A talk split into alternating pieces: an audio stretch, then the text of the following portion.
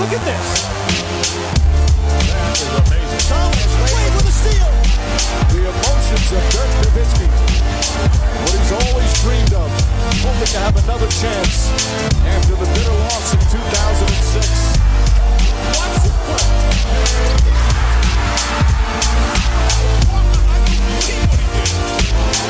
That is amazing. Hallo und willkommen zu GADNEXT, dem deutschen Basketball-Podcast im Internet. Mein Name ist André Vogt und ich begrüße euch zu einer neuen Folge unseres kleinen, aber feinen Basketball-Hörspiels heute mit dem Fragen-Podcast, der eigentlich am Freitag kommen sollte und dann am Wochenende. Und dann wurde es Montag und jetzt ist es Dienstag. Tut mir leid, ihr merkt so die normale Reihenfolge, der Ablaufplan, den ich eigentlich letzte Woche skizziert habe, den wird es diese Woche noch nicht geben.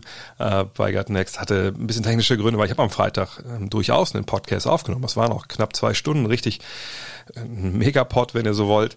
Leider äh, hat mein äh, Rodecaster Pro, den ich hier nutze, aber eine, danach eine, eine Robo-Voice, äh, Robo-Dray quasi rausgeworfen aus irgendwelchen Gründen, äh, was ich so niemandem zumuten konnte.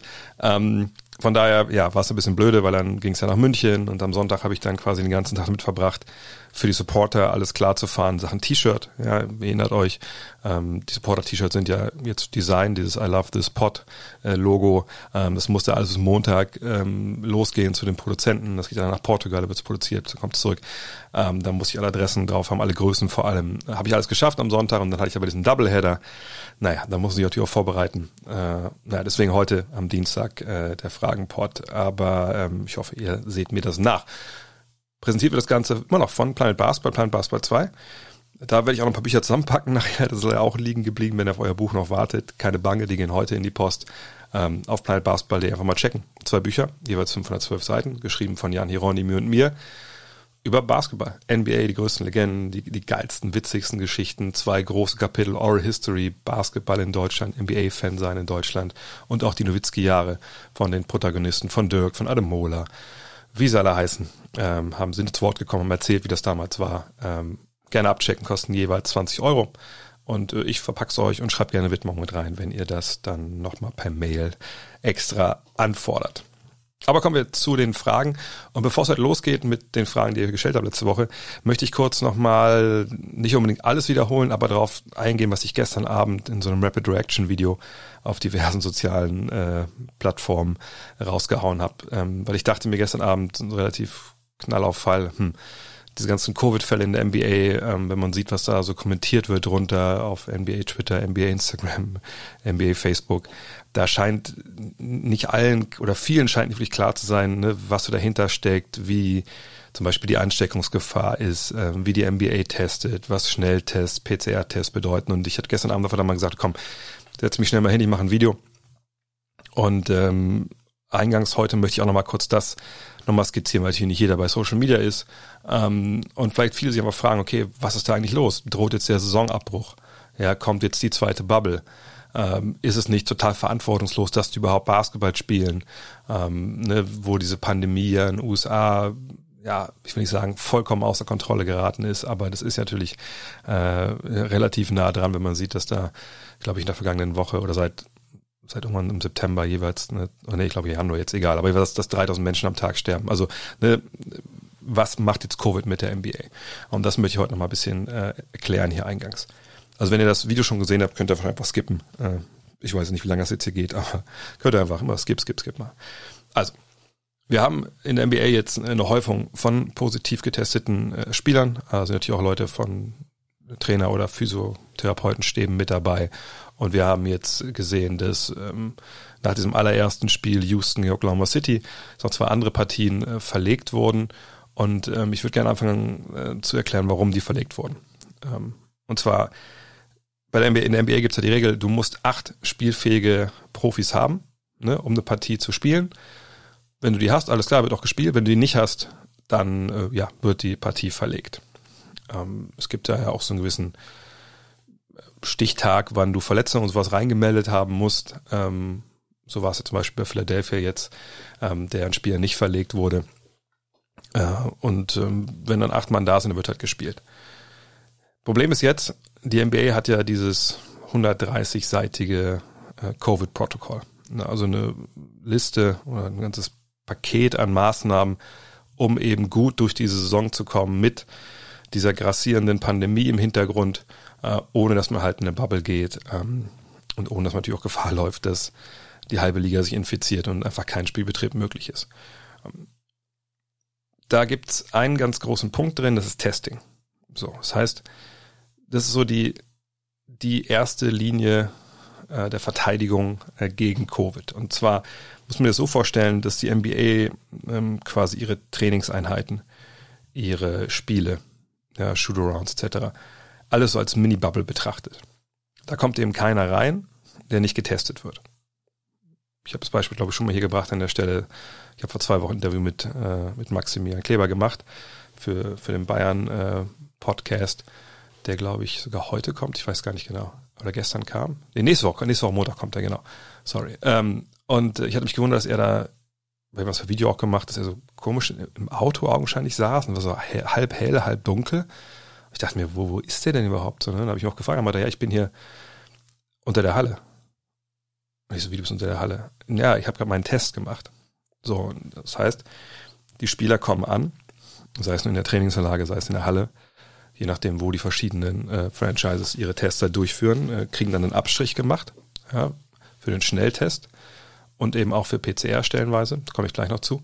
Und ähm, diese Schnelltests, die sind ja innerhalb von, je nachdem welchen Test man hat, fünfzehn Minuten, dreißig Minuten, sind die Ergebnisse da, solange warten die Spieler dann im Auto und wenn das safe ist, dann kommen sie rein.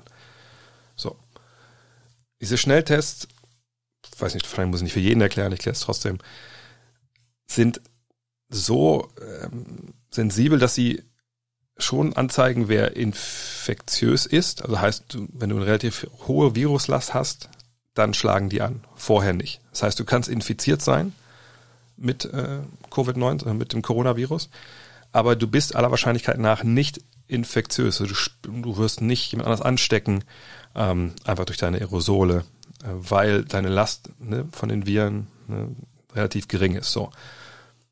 Und deshalb geht man davon aus, okay, wenn du halt diesen Schnelltest gemacht hast, dann bist du jetzt ein paar Stunden auf jeden Fall, selbst wenn du schon den Virus in dir trägst, das Virus in dir trägst und es repliziert, ist das trotzdem noch halbwegs safe. Trotzdem werden Masken getragen et cetera, damit das weiterhin minimiert wird, das, das Risiko. Aber alles in allem, auch gerade wenn man dann Basketball spielt auf dem Feld, ne, man läuft hin und her, das verwirbelt sich alles, dann ist man relativ safe. Gibt keine hundertprozentige Sicherheit, aber es ist relativ safe. So. Gleichzeitig gibt es dann alle paar Tage eine P C R-Testung. P C R-Testung ist viel, viel, viel, viel, viel, viel genauer. Ja, selbst wenn du so ein, zwei Molekülchen da wie rausfischen kannst mit, dann schlägt das an. Äh, dieser Test, die P C R-Testung, da gibt es ja viel Blödsinn, was darüber geschrieben wird, ähm, von gewissen Stellen, die einfach verunsichern und Angst machen wollen.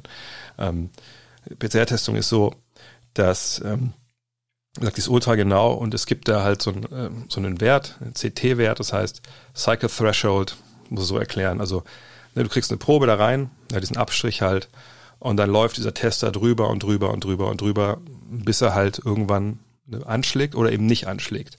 Und so oft das Ding halt gelaufen ist, umso mehr das halt laufen muss, um was zu finden, wenn es überhaupt was findet, heißt halt, umso weniger hoch ist die Virenbelastung.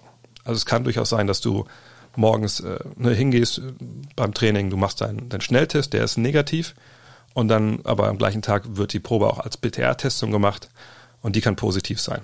So, das heißt, du bist infek- infiziert, aber aller Wahrscheinlichkeit nach bist du nicht infektiös, du hast wahrscheinlich niemand angesteckt. Aber, um natürlich dann sicher zu gehen, hat die N B A in diesen Covid-Protokollen reingeschrieben, okay, es gibt eine, eine Kontaktverfolgung.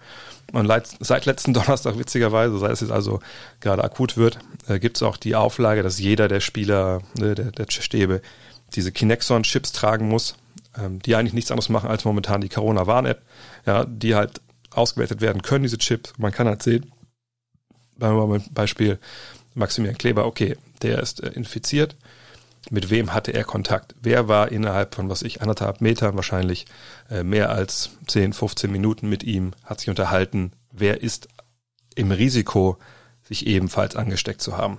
Und dann werden diese Spieler, ne, diese Auswertung dauert natürlich ein bisschen, rausgenommen. So war es. Das ist der Fall, der am besten bekannt ist, auch in Philadelphia. Ja, Seth Curry war ja so, der äh, konnte nicht spielen in Brooklyn, er hat sich verletzt, war aber trotzdem natürlich in die Halle gekommen, wurde getestet mit dem Schnelltest, da war alles cool. Es gab auch eine P C R-Testung an dem Tag und als er dann abends beim Spiel saß, im ersten Viertel, also neben Joel Embiid zum Beispiel, kam halt die Meldung, okay, dieser Test ist positiv. Man hat ihn direkt rausgenommen, direkt irgendwo isoliert. Alle sind ins Hotel nach dem Spiel, weil eben auch klar war, der Schnelltest war negativ, die P C R war positiv.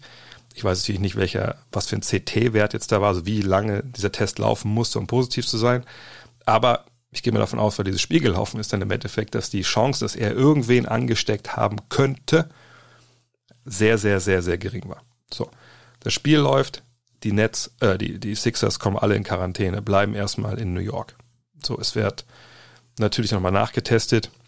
Ähm, man, man macht die Fallverfolgung. Man sieht, okay, die und die und die und die Spieler hatten alle längeren Kontakt mit Seth Curry. Die werden dann alle rausgenommen vor der nächsten Partie, die wir auch übertragen haben gegen Denver. Jetzt muss man, glaube ich, da auch erklären, warum dieses Spiel stattgefunden hat. Ich habe es eingangs, glaube ich, schon erwähnt, äh, oder noch gar nicht erwähnt, glaube ich. Also man braucht acht spielfähige Spieler, das steht in den N B A-Regeln drin, ganz abgesehen vom, vom Covid-Protokoll, um ein Spiel zu spielen. Die Sixers spielen bei den Nets, sagen danach, ja, okay, alle sind gesund, ähm, kriegen dann halt diese Nachricht, okay, äh, hier Kontaktverfolgung, diese Spieler sind raus. Sagen dann, okay, diese Spieler sind raus, diese Meldung geht an die N B A. Und dann, als klar ist, okay, sie haben eigentlich acht gesunde Spieler, dann sagen die Sixers, okay, aber Ben Simmons und Joel Embiid, der eine hat Knie, der andere hat Rücken, die können auch nicht spielen, wir können das Spiel nicht stattfinden lassen. Kann man jetzt sagen, ja, es, die sind ja verletzt, dann, dann geht das Spiel natürlich nicht. Die N B A sagt, naja, also ihr hättet das uns eigentlich anzeigen müssen, nach der Partie ähm, ne, gegen Brooklyn relativ schnell. Es gibt da bestimmte, bestimmte Deadlines halt, die habt ihr verpasst. Ähm, wir haben den Verdacht, ihr wollt dieses Spiel einfach nicht wie in Denver spielen ähm, mit einem verkürzten Kader und deswegen versucht ihr, dass wir das Spiel hier absagen. Und da sagen wir nein, weil wir wollen ja auch keinen Präzedenzfall haben, dass das dann alle Teams machen, die irgendwie dann mit Covid vielleicht äh, zwei, drei Spieler, ähm, wo zwei, drei wichtige Spieler fehlen. Und das werden wir nicht zulassen, sonst kommen wir mit unserem Spielplan in Teufelsküche. So. Spiel findet dann statt, et cetera. Fakt ist halt, dass die N B A mit diesen Tests echt ein, ein tolles, muss man sagen, Werkzeug hat, um halt das Einschleichen ne, des Virus in diese Bubble, diese Mini-Bubble zu verhindern. Es gibt natürlich auch tausend andere Regeln, bei hundertdreißig Seiten könnte ich das denken, da ist alles geregelt, ne, wie sich Mannschaften treffen können, et cetera. Jetzt gab es aber mehrere Fälle, wie gesagt, wo Spieler infiziert waren. Und in der Regel oder bei allen kann man davon ausgehen, dass diese Infektion von außen kam. Ja, dass man sich halt nicht im Training bei einem Kollegen angesteckt hat. Außer bei den Mavs, da kommen wir gleich noch zu. So, also bisher ist es so, ne, der Druck von außen in den U S A ist enorm momentan auf diese kleinen Bubbles, weil ne, das Virus überall ist, weil es in den allermeisten Staaten eben keinen Lockdown gibt, weil es auch nicht unbedingt überall eine Maskenpflicht gibt. So, das ist in den U S A alles anders. Ne, vom Bundesstaat zum Bundesstaat stellen wir so von Stadt zu Stadt. Ähm, manchen, ihr habt es ja gesehen, manchen Hallen sind, sind Fans, manchen Hallen sind keine Fans. Also ne, in Texas sind die Kneipen offen. So, das sind dann alles Sachen. Ne? Ich sage jetzt nicht, dass die, die Spieler der Mavs oder dass Maxi Kleber in der Kneipe war. Ich sage, das Virus grassiert. Es ist irgendwie dann an viel mehr Stellen auch wahrscheinlich unterwegs, als es zum Beispiel jetzt gerade in Deutschland ist. Und äh, du kannst eben als N B A nur das kontrollieren, was in diesen Bubbles, in diesen kleinen Bubbles ist. Und wenn dann ein Spieler was mit reinbringt, aus welchen Gründen auch immer, ja, ob, ob man unvorsichtig war oder ob einfach es war Pech war, weil er, keine Ahnung, Weihnachten sich mit Familienmitglied getroffen hat, mit den Kindern getroffen hat, wo die Kinder in die Schule gegangen sind, wo die Schulen offen sind, ne, das kann ja alles passieren. So, aber sie haben es ja echt geschafft, dass es intern von den Teams keinen Ausbruch gab. Bis heute die Meldung von den Mavs kam, dass es halt vier Mavs sind, die infiziert sind. Da muss man natürlich schon fragen, das sind alles jetzt Einzelfälle, die von außen kommen. Ist das ein Fall, wo ein Spieler infiziert war und die haben sich halt, die haben Zeit am abgehangen? Schwierig. Das wird natürlich jetzt von der Liga nachverfolgt. Natürlich ist die Liga momentan ähm, also in höchster Alarmbereitschaft und es gab gestern ja auch so einen Call zwischen den äh, General Managern. Ich glaube, es gibt heute und morgen auch nochmal einen, einen Call zwischen den ähm, Governors, also den Besitzern, um zu gucken, okay, wo können wir nachjustieren? Und ein Punkt wäre natürlich, okay, können wir die Kader vergrößern? Da herrschte wohl gestern, wenn man Mark Stein da glauben darf, der hat das, glaube ich, getweetet, Uneinigkeit. Das wäre ja eine Idee zu sagen, pass auf, also wir haben zwar jetzt zwei Two-Way-Contracts, ja, die Spieler, die eigentlich äh, G-League und oben spielen können, lass uns auch vier erweitern, dann haben wir da ein bisschen mehr Puffer drin, das haben aber wohl viele Teams abgelehnt, viele waren aber auch dafür. Ähm, man wird nochmal genau schauen, jetzt was kann man nochmal ändern, was so die Zusammenkünfte der Teams angeht, außerhalb der Halle. Ja, ich habe es ja mitbekommen, äh, ich glaube, als die Mavs in Los Angeles waren, konnten sie nicht, nicht trainieren, keinen Shootaround machen et cetera.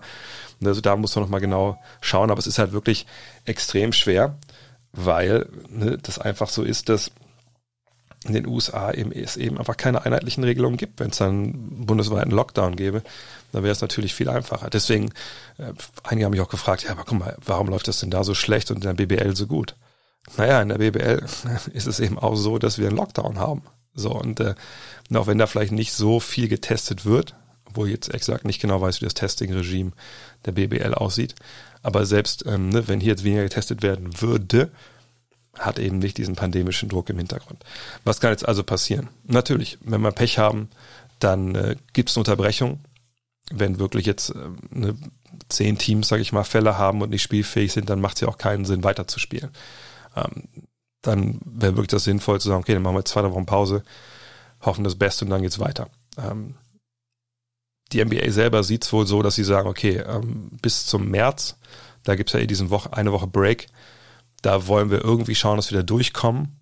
Ja, muss natürlich alles sinnvoll sein. Es kann nicht gehen, wenn zehn Mann, wenn zehn Teams nicht spielen können. Aber wenn wir bis zum März kommen, wenn dieser einewöchige All-Star-Break ist, dann wird es ja auch wieder wärmer. Sicherlich nicht in allen Bundesstaaten, aber in vielen. Und dann, sobald es halt wärmer wird, die Leute gehen mehr raus, hängen nicht mehr zusammen ab, dann wird sich doch die, die Lage auch natürlich da entspannen, genau wie sie es vergangenes Jahr natürlich auch im Sommer in vielen ähm, Ländern der Nordhalbkugel entspannt hat. Und dann kann man die, die zweite Hälfte eigentlich ganz normal spielen, bis dann zu den Playoffs geht.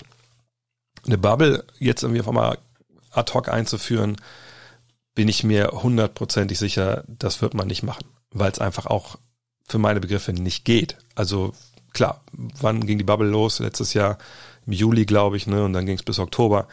Das war schon am Limit, ne? Für die Teams, die komplett dabei waren. Für die Teams, die nur die Seeding Games gespielt haben, war es, glaube ich, gar nicht so wild. Ähm, aber jetzt zu sagen, okay, wir fangen jetzt an, im, keine Ahnung, im Februar und wir ziehen das durch bis August, also für die, die komplett dabei sind, das geht einfach nicht. Denn wir reden ja hier von Menschen, die Familie haben, ähm, ne, die Verpflichtung auch so haben, vielleicht abseits vom Basketballfeld, ähm, vor allem durch familiäre Art, und das, das, das geht einfach nicht. Ja, und ähm, das würde auch die Spielergewerkschaft nicht zulassen. Da gab es ja auch ne, eh diese, diese Sachen, ja, vielleicht kann man lokalere Bubbles machen und so in mehreren Teams. Das wurde ja alles im Vorfeld diskutiert und von der Spielergewerkschaft auch dann also ziemlich, ziemlich klaren Worten abgelehnt. Kann eine Bubble für die zweite Saisonhälfte ein Thema sein? Eventuell, aber ich glaube es nicht, wie gesagt, weil sich die klimatischen, Be- die Wettergegebenheiten dann natürlich ein bisschen ändern. Aber für die Playoffs, bin ich ehrlich, bin ich mir sicher, dass man in die Bubble geht. Vielleicht macht man zwei, eine in Las Vegas, sie waren ja auch mit in der Verlosung, bevor es dann Orlando wurde, die andere natürlich in Orlando. Orlando wird jetzt ja demnächst auch die G-League in ihre kleine Bubble gehen, ähm, da die Saison ausspielen, aber natürlich in ganz kleinen Rahmen. Ähm, da gehe ich von aus. Aber bis es dann soweit ist, bis man wirklich weiß, okay, Playoffs, das kann man jetzt machen, müssen wir einfach hoffen, dass die Spieler in Anführungszeichen vernünftig sind, dass natürlich auch die Menschen um, den, um die Spieler rum vernünftig sind, gerade die Familien. Ähm, auf der anderen Seite, wenn man natürlich jetzt so ein Video gesehen hat, ich ehrlich gesagt weiß nicht, ob es aktuell war oder nicht, aber es war bei Open Court auf der Seite und die sind ja eigentlich immer recht up-to-date.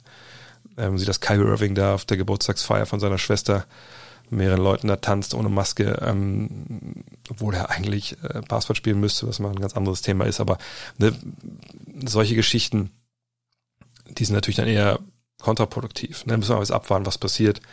Ich denke, dass auch diese Fälle jetzt momentan nochmal ein Warnschuss sind, vielleicht für den einen oder anderen, der es vielleicht auch nicht ganz so äh, ernst genommen hat, vielleicht die Geschichte. Ne? Die N B A ist auch im Endeffekt nur ein Abbild der Gesellschaft. Da wird nicht jeder äh, wirklich daran glauben, äh, dass das alles nötig ist.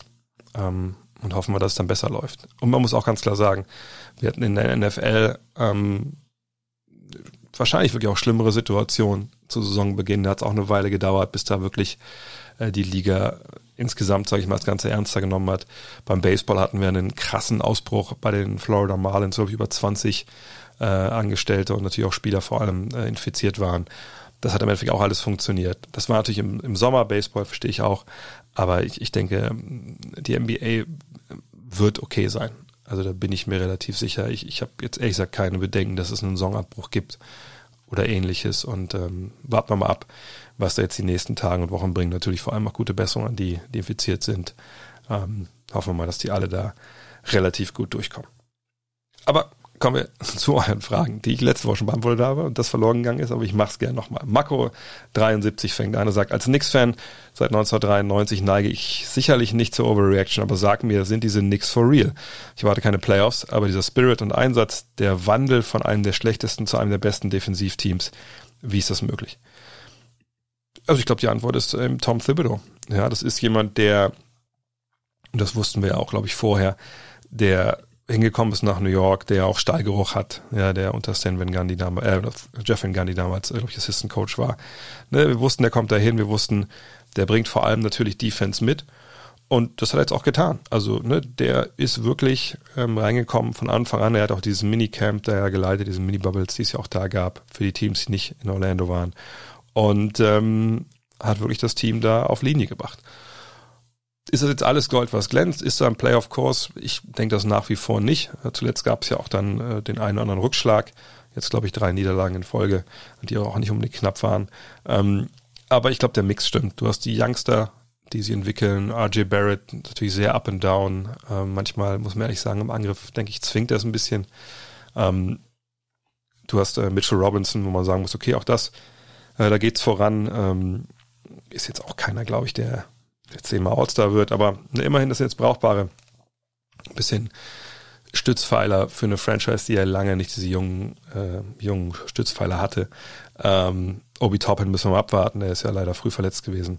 Aber sonst hast du halt diese Veteranen, die einfach ja ihren Job gut machen. Ja, Julius Randle hat nochmal so seine Passgeberfähigkeiten entdeckt, die man ja vorher nicht wirklich irgendwie gesehen hat. Ähm, Du hast Alec Burks, der jetzt gut angefangen hat, man sich leider verletzt hat am Knöchel. Ähm, Alfred Payton ist da, Austin Rivers ist da, Reggie Bullock. Das sind alles echt wirklich Jungs, ne, die, die glaube ich, auch verstanden haben, worum es geht. Und die sagen, hey, ich komme auch gerne von der Bank stellenweise, ähm, weil ich den, den Youngstern halt helfen will. Jetzt hat man ja auch noch Taj Gibson verpflichtet, ähm, der, glaube ich, auch dann wirklich nochmal Professionalität mit reinbringt. Der natürlich auch Tom Thibodeaus System kennt. Von daher, ähm, das ist gut. Kann es jetzt im Endeffekt, wie gesagt, auf zu höheren Zielen geben? Nein. Also es geht dieses Jahr vor allem darum, die Kultur zu etablieren, das System zu etablieren. Offensiv läuft ja auch noch echt gar nichts zusammen, muss man sagen. Mal schauen, ob es überhaupt Besserungen gibt. Vielleicht, wenn Toppin zurückkommt und dann nochmal einen anderen, anderen Look gibt auf den großen Positionen. Aber das ist eigentlich auch egal. Ich habe schon mal gesagt, es muss über die Draft gehen, darüber gehen, halt wirklich, dass man zu einem Punkt kommt, wo Leute bei ihm spielen wollen. Und da, glaube ich, sind sie auf einem guten Weg. André Butscheike fragt, Brown und Tatum werden jede Saison immer ein Stück besser und legen gerade Top-Statistiken auf. Beide sind jung. Hat Boston damit die zwei besten Spieler eines zukünftigen Meisters im Team oder sind sie sich spielerisch zu ähnlich, um Boston zusammen zum Titel zu führen? Ähm, ich sag mal so, das hängt, glaube ich, gar nicht so sehr von, von ihren Leistungen ab. Ähm, es hängt eher davon ab, ne, wie so ein bisschen dieses ähm, Finanzsystem der N B A äh, zusammengebaut ist. Und was man halt als Management daraus dann macht. Dass die beiden momentan grandios aufspielen, das ist ja gar keine Frage. Also es ist wirklich, gerade bei, ähm, bei Jaylen Brown, es ist Wahnsinn, wie der sich entwickelt hat, was er aus dem Dribbling jetzt so liefert. Das ist wirklich e- extrem stark und ähm, du hast dann einfach zwei Jungs, denen du jetzt den Ball geben kannst, äh, die für dich kreieren, ähm, die dir halt die Buckets holen in, in entscheidenden Phasen, die aber auch ja, damit Ball bis verteilen können. Sicherlich nicht, nicht so die Turbo-Playmaker, ja, beide ja unter vier Assists. Aber das ist richtig, richtig stark. Beide machen ihre sechsundzwanzig, siebenundzwanzig Punkte. Äh, beide Rebound ganz okay für ihre ähm, Position und beide treffen die Dreier ex- extrem gut. Ja, vor allem Tatum jetzt mit vierundvierzig Prozent, Brown zweiundvierzig Prozent. Das ist richtig stark und Tatum ja auch mit acht äh, Dreiern pro Spiel. Das Ding ist aber, so gut die beiden halt sind, ob sie jetzt an die beiden besten Spieler eines Meisterteams sein können oder sein werden, hat nicht damit zu tun, ob sich die beiden zu ähnlich sind, sondern das sind natürlich zwei Jungs, die, die teuer werden. Ich sage werden, weil Jason Tatums Vertrag fängt ja nächstes Jahr erst an, also der erste Vertrag nach seinem Rookie-Deal. Und ähm, wenn er dann beginnt, dann hat man ja erstmal drei Jahre Planungssicherheit und dann gibt, geben die Celtics so roundabout, ja, fünfundfünfzig, sechzig Millionen, bisschen mehr Dollar. Das steigt er dann an über die Jahre in den nächsten drei Jahren für die beiden aus. Dazu kommt dann nochmal Kemba Walker, ja, mit, mit sechsunddreißig, siebenunddreißig Millionen, je nachdem, ob er seine Spieloptionen nimmt. Aber ich denke mal, nach der Verletzungshistorie kann man davon ausgehen, dass er die nimmt. Und dann hat man quasi das Salary Cap, je nachdem, wie hoch es dann ist. Aber so knapp hundert Millionen hat man dann halt in die beiden oder in diese drei Spieler investiert. Was will ich damit sagen? Naja, man braucht halt schon einen, einen Playmaker natürlich, einen, einen Point Guard, der ne, das Pick and Roll laufen kann. Eigentlich so einer wie Kemba Walker das ist, ne, der selber auch mal scoren kann, der defensiv nicht so anfällig ist. Das ist Kemba Walker vielleicht nicht. Ähm, man braucht ein paar Big Men, ne, die das können, was Big Men heutzutage so, so drauf haben müssen, ja auch mal einen Dreier werfen, Regen beschützen et cetera pp. Die Frage ist halt, kannst du dir diese Spieler halt dann leisten? Ne, man hat jetzt Kemba Walker, das ist natürlich ein ganz eigenes Problem, was mit seinem Knie, ne, kommt der zurück, ist er der Alte, ist er nicht der Alte? Lass uns mal, nur mal das auszuargumentieren, sagen, Walker wäre nicht da. Man hätte nicht diese, diese dreißig, vierzig Millionen da jetzt angelegt in ihn. Dann ist es ja so, dass man trotzdem nicht unbedingt wahrscheinlich viel Platz in einem Salary Cap hatte jetzt, äh, weil man ja andere Spieler hat, um halt einen Maximalvertrag jemandem zu geben, ne, der auf Point Guard spielt. So, die Frage ist dann, kriegt man dann einen Spieler, der gut genug ist, auf der eins und auch von mir ist auf der fünf, wo du halt dann mit zwei Top-Verdienern auf den Flügelpositionen äh, zusammen, ne, ein Team zusammenstellen kannst, was einfach richtig gut ist. Ist sicherlich möglich, ja. Es ist ja auch immer eine Frage, ne, wie, also wie stellst du dein Team zusammen, an welchem Punkt? Wenn du schon jemanden hast, der vielleicht einen Maximalvertrag hat und du tradest den für einen anders, der besser passt, ne, da gibt's ja verschiedene Möglichkeiten, aber in einem Vakuum gesprochen, du kannst solche zwei Flügel haben, auch wenn der, der Spielanlage ähnlich ist, weil die sich eigentlich nicht wehtun. Du brauchst aber die Qualität auf der anderen Position. Und die Frage ist halt, wenn du den beiden Jungs auf der quasi gleichen Position viel Geld bezahlst, so viel wie, wie sie auch wert sind, hast du dann auch genug Geld übrig? Oder findest du, ne, Veteranen, die, die für weniger Geld dann gute Leistung bringen, um das Team skillmäßig abzurunden? Und das ist die Frage, die Celtics sich halt stellen und beantworten müssen. Und dann müssen wir abwarten. Da hängt natürlich viel jetzt gerade in dem speziellen Fall von Kemba Walker ab. Kampffrosch fragt, wie wartest du Daniel Theises Entwicklung? Wird er nach der Rückkehr von Kemba Walker wieder zum Bankspieler oder zum startenden Center und wird es über die Saison schaffen, den Dreier gut genug zu treffen, dass Verteidiger zu ihm rausgehen müssen? Ja, der Dreier ist natürlich die eine ähm, große Problematik. Gerade im, im Spiel von Daniel Theis ähm, fällt, ja, leider Gottes muss man sagen, gar nicht. dreiundzwanzig Komma acht Prozent ist jetzt aber, glaube ich, zuletzt, ich schlage es nochmal kurz nach, ein bisschen besser geworden. Es ist ja oft jetzt so an diesem Punkt der Saison, wenn man da mal jetzt ein, zwei Spiele hat, wo man ein bisschen besser trifft, dann, dann ist ja die Quote von mal wieder oben. Und ja, immer in den letzten zwei Spielen waren es dann zwei von fünf. Ich denke, dass der gute Brad Stevens, wenn Walker zurückkommt, wenn Walker dann auch fit ist, und ich glaube, sie werden ihn nicht reinwerfen, bevor er wieder aber hundert Prozent ist. Und wenn dann wieder alle da sind, momentan haben wir sagt, die, die Celtics ihre eigenen äh, Covid-Sperren, sage ich mal, dass er dann schauen wird. Ja, Tristan Thompson, Daniel Theis, ähm, je nachdem, wo er halt dann denkt, in der ersten fünf, der passt besser zum Gegner, ähm, wird er dann einfach auch rotieren. Hat er in der Vergangenheit ja auch schon gemacht und ich, ich denke, das wird er dann auch, auch weiterhin so, so beihaben. Ähm, beide zusammen, denke ich, ist, haben wir letzte Woche auch schon thematisiert, nicht, nee, nicht die Top- Top-Idee, von daher glaube ich kaum, dass er da dann irgendwie, ja, dass er das weitermachen wird. Und dann, wie gesagt, kommt es vom Gegner, hängt es vom Gegner ab und wie er denkt, wie man den am besten attackiert.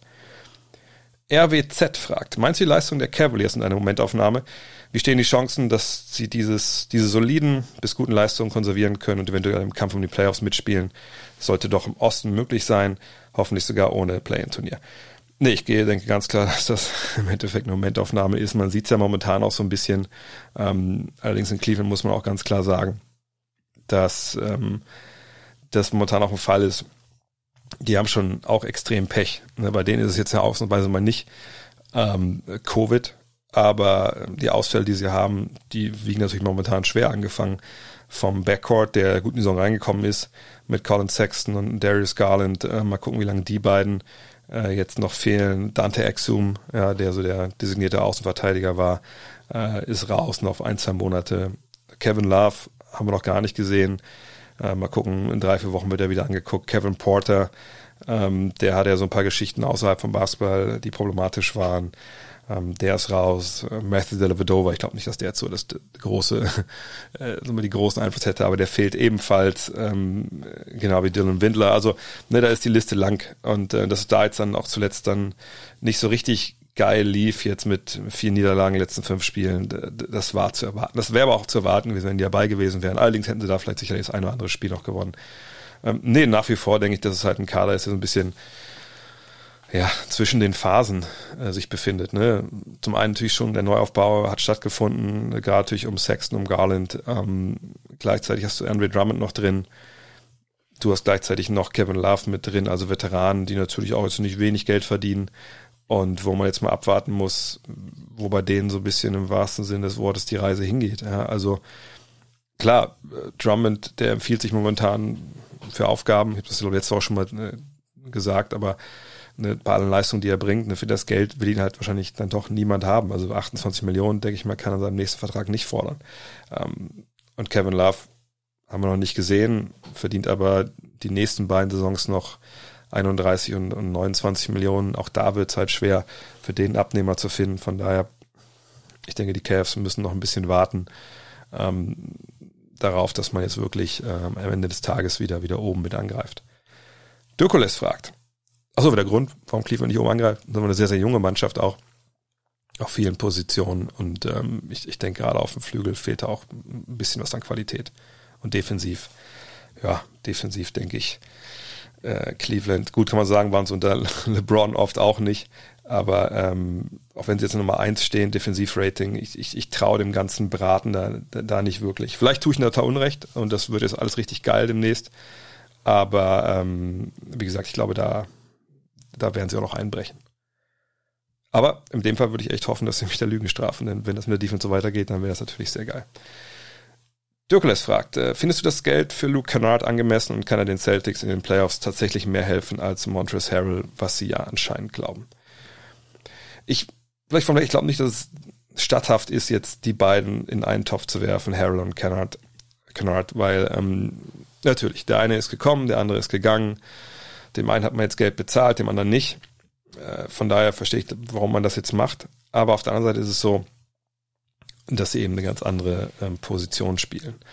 Und ähm, wenn man jetzt mal drauf schaut, ne, ähm, das ist jetzt eigentlich ein Drei-Jahres-Vertrag für einundvierzig Millionen, dann äh, gibt es ja noch äh, eine, ist eine Spieler- oder Teamoption, ich weiß gar nicht genau, ich glaube, es ist eine Teamoption, ja. Ähm, dann finde ich das Geld auch erstaunlich in dem Sinne, weil ich denke, okay, Luke Kennard hat eigentlich nicht viel gebracht bisher. Also für Clippers eh nicht, Luke trifft seinen Dreier momentan, aber das finde ich schon ein bisschen enttäuschend, wie er spielt. Ähm, Von daher, ja, warum dem das geben, warum nicht warten, bis die Free Agency kommt, dann guckt man mal. Ähm, aber trotzdem, ne, es ist halt nicht statthaft, ihn und, und Harold zu vergleichen, denn dass das Harold ihn gegeben hat, ähm, klar, es war wertvoll. Ja, ihr kennt sein Spiel, er kommt über die Power, er kommt über die, über die, über die Wucht, er ist ein kleiner Big Man, der nicht unbedingt gut toll den Ring beschützt, äh, im Pick and Roll angegriffen werden kann. In den Playoffs haben wir es natürlich gerade in der Serie gegen Denver gesehen, da war er ja stellenweise einfach nicht spielbar. Aber er hat natürlich durchaus Qualitäten, die jetzt natürlich auch gerade den Lakers helfen. Ähm, wollte man das Geld jetzt in ihn committen?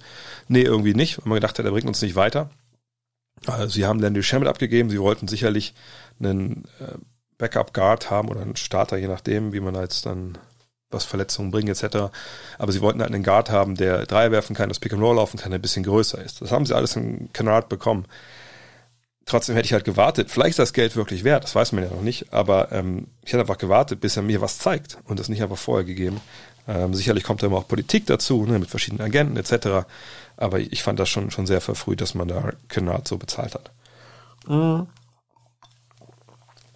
Marvelous Pod fragt, versauen sich die Mavs eine Chance, eigene Rollenspieler auszubilden, wenn sie ihren Rookies keine Spielzeit geben? Jein, ähm, sicherlich. Eine jungen Spielerin Spielzeit zu geben, ist immer wichtig, weil ne, gerade, klar, ich habe schon öfter nur erklärt, glaube ich, an der Stelle hier, es gibt viel Chance, sich selbst weiterzuentwickeln in der N B A. Ne? Man kriegt viel Einzeltraining, man kann viel auch extra arbeiten. Ich sage sag ja immer, das ist wie die Uni, ähm, die N B A. Aber nichts ersetzt am Ende des Tages natürlich wirklich äh, Spiele. Ja, die Repetitions, die Wiederholungen, die du in den äh, Spielen hast. Deswegen ist ja Garbage Time oft einfach für Spieler aus der zweiten Fünf relativ wichtig. Ne? Aber Teams wie die Mavericks, wo, wenn denn mal alle gesund sind, momentan ist das ja leider nicht der Fall, haben natürlich gerade ein ziemlich hohes Ziel. Die wollen jetzt diesen nächsten Schritt machen zum Spitzenteam. Die wollen nicht mehr erste Runde und raus, die wollen Conference Finals. So, und es ist nicht so, dass die Spieler, die etabliert sind, mal sagen können, okay, ja gut, letztes Jahr, die haben es gut gemacht. Wir haben jetzt einen M V P-Kandidaten in Luka Doncic, wir haben mit Kristaps Porzingis jemanden, der ja eigentlich auch All-Star-Niveau hat natürlich. Alles, was sie machen müssen, ist ein bisschen spielen und dann, sobald die Playoffs kommen, sind wir dann da. Mal gucken mal, wie die Matchups sind. Sondern nein, auch da braucht man natürlich Entwicklung. Und auch da muss man natürlich schauen, dass man das Optimale aus den Rotationen so ein bisschen rauspresst. Und auch da eine Entwicklung schafft, Chemie schafft zwischen bestimmten Mannschaftsteilen, zwischen Spielern. Naja, manchmal fehlt da natürlich in, auch in einem Kader, der vielleicht relativ tief ist, fehlen dann die Minuten für einen Josh Green zum Beispiel oder Tyrell Terry. Ähm, sollten die mehr spielen? Ehrlich gesagt, ja, weiß ich nicht. Eigentlich schon, weil sie jung sind und gerade auch Green früh gedraftet wurde und dass jemand ist, wenn er seinen Dreier trifft, dass man sagen kann, okay, drei D, das ist jemand, das brauchen wir auf der Position.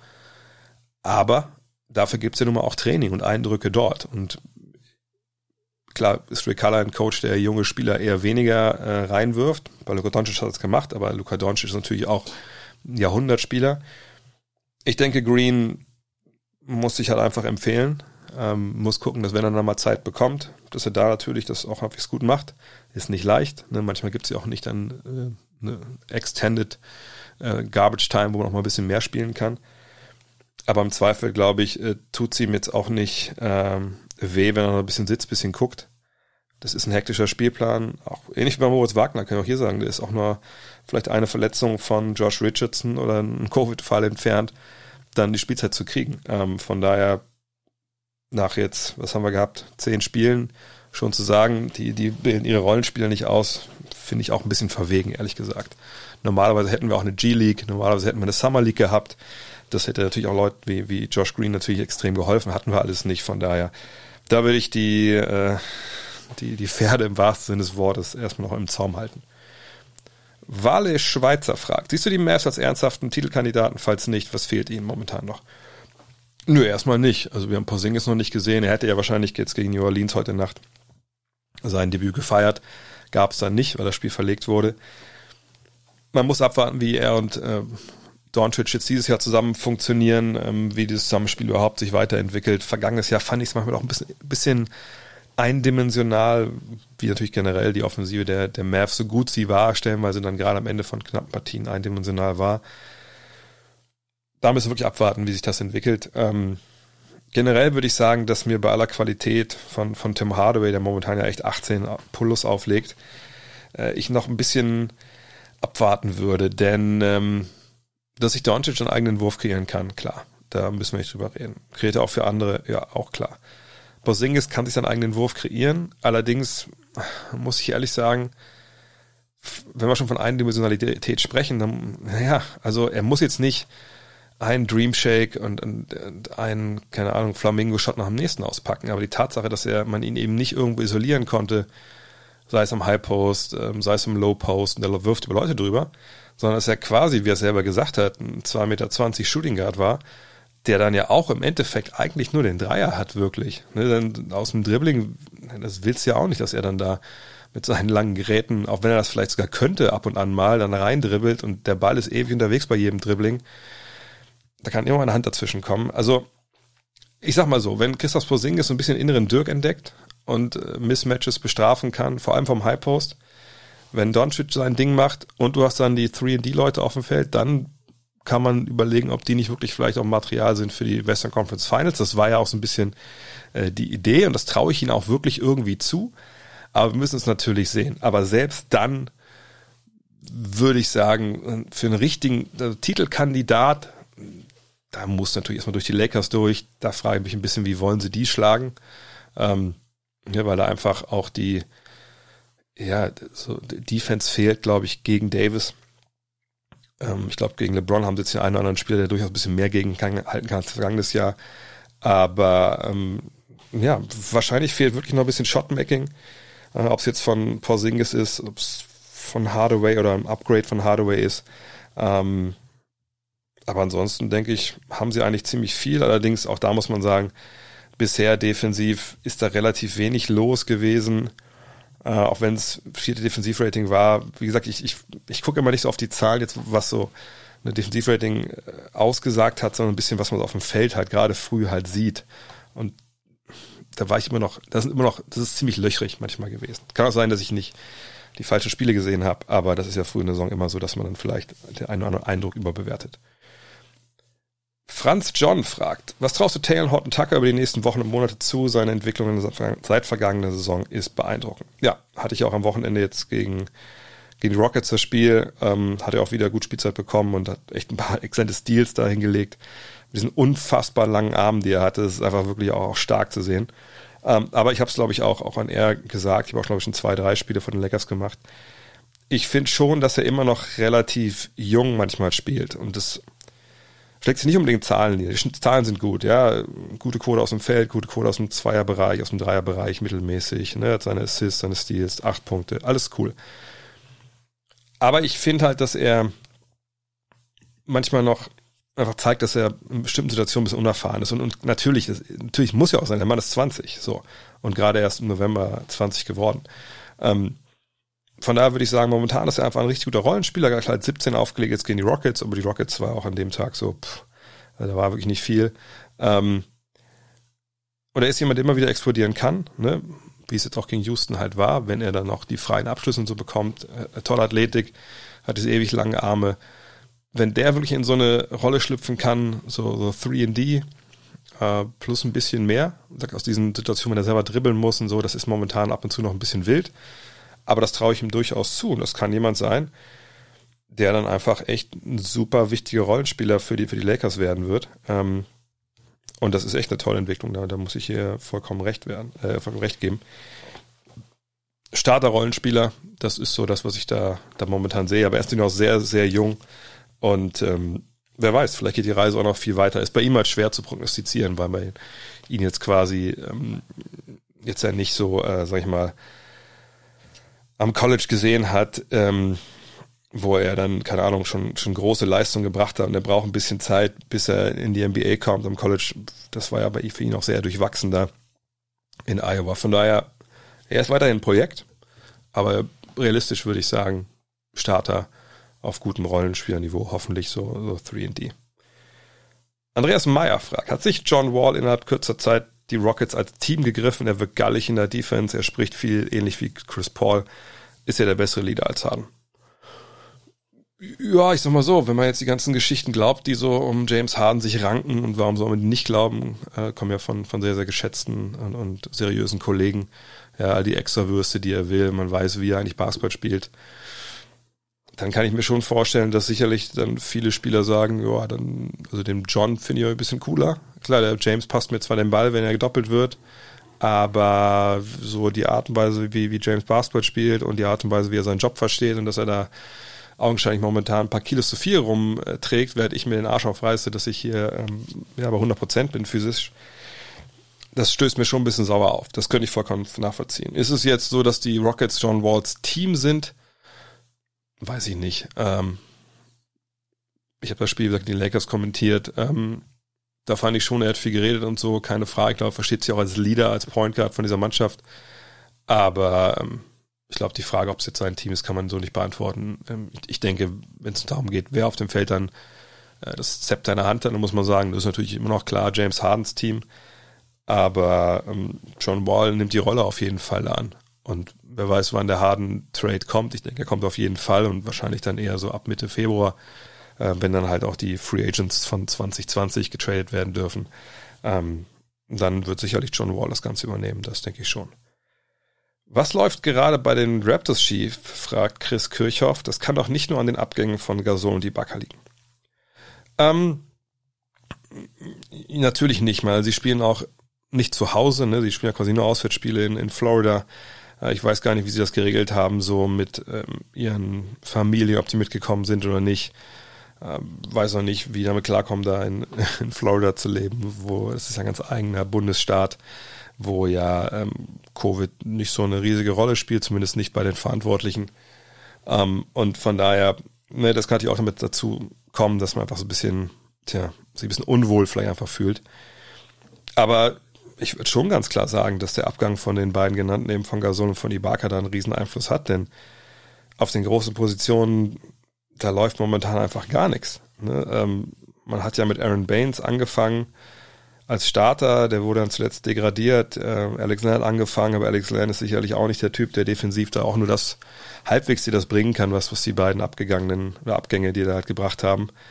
Ähm, Dann hat man Chris Boucher, der das gut macht von der Bank, aber auch nur von der Bank kommt. Das wirklich aber auch exzellent macht, so als Big Man, der die Würfe blockt und Dreier trifft. Das ist echt eine tolle Entwicklung. Auch, glaube ich, vielleicht ein Kandidat für, für Most Improved.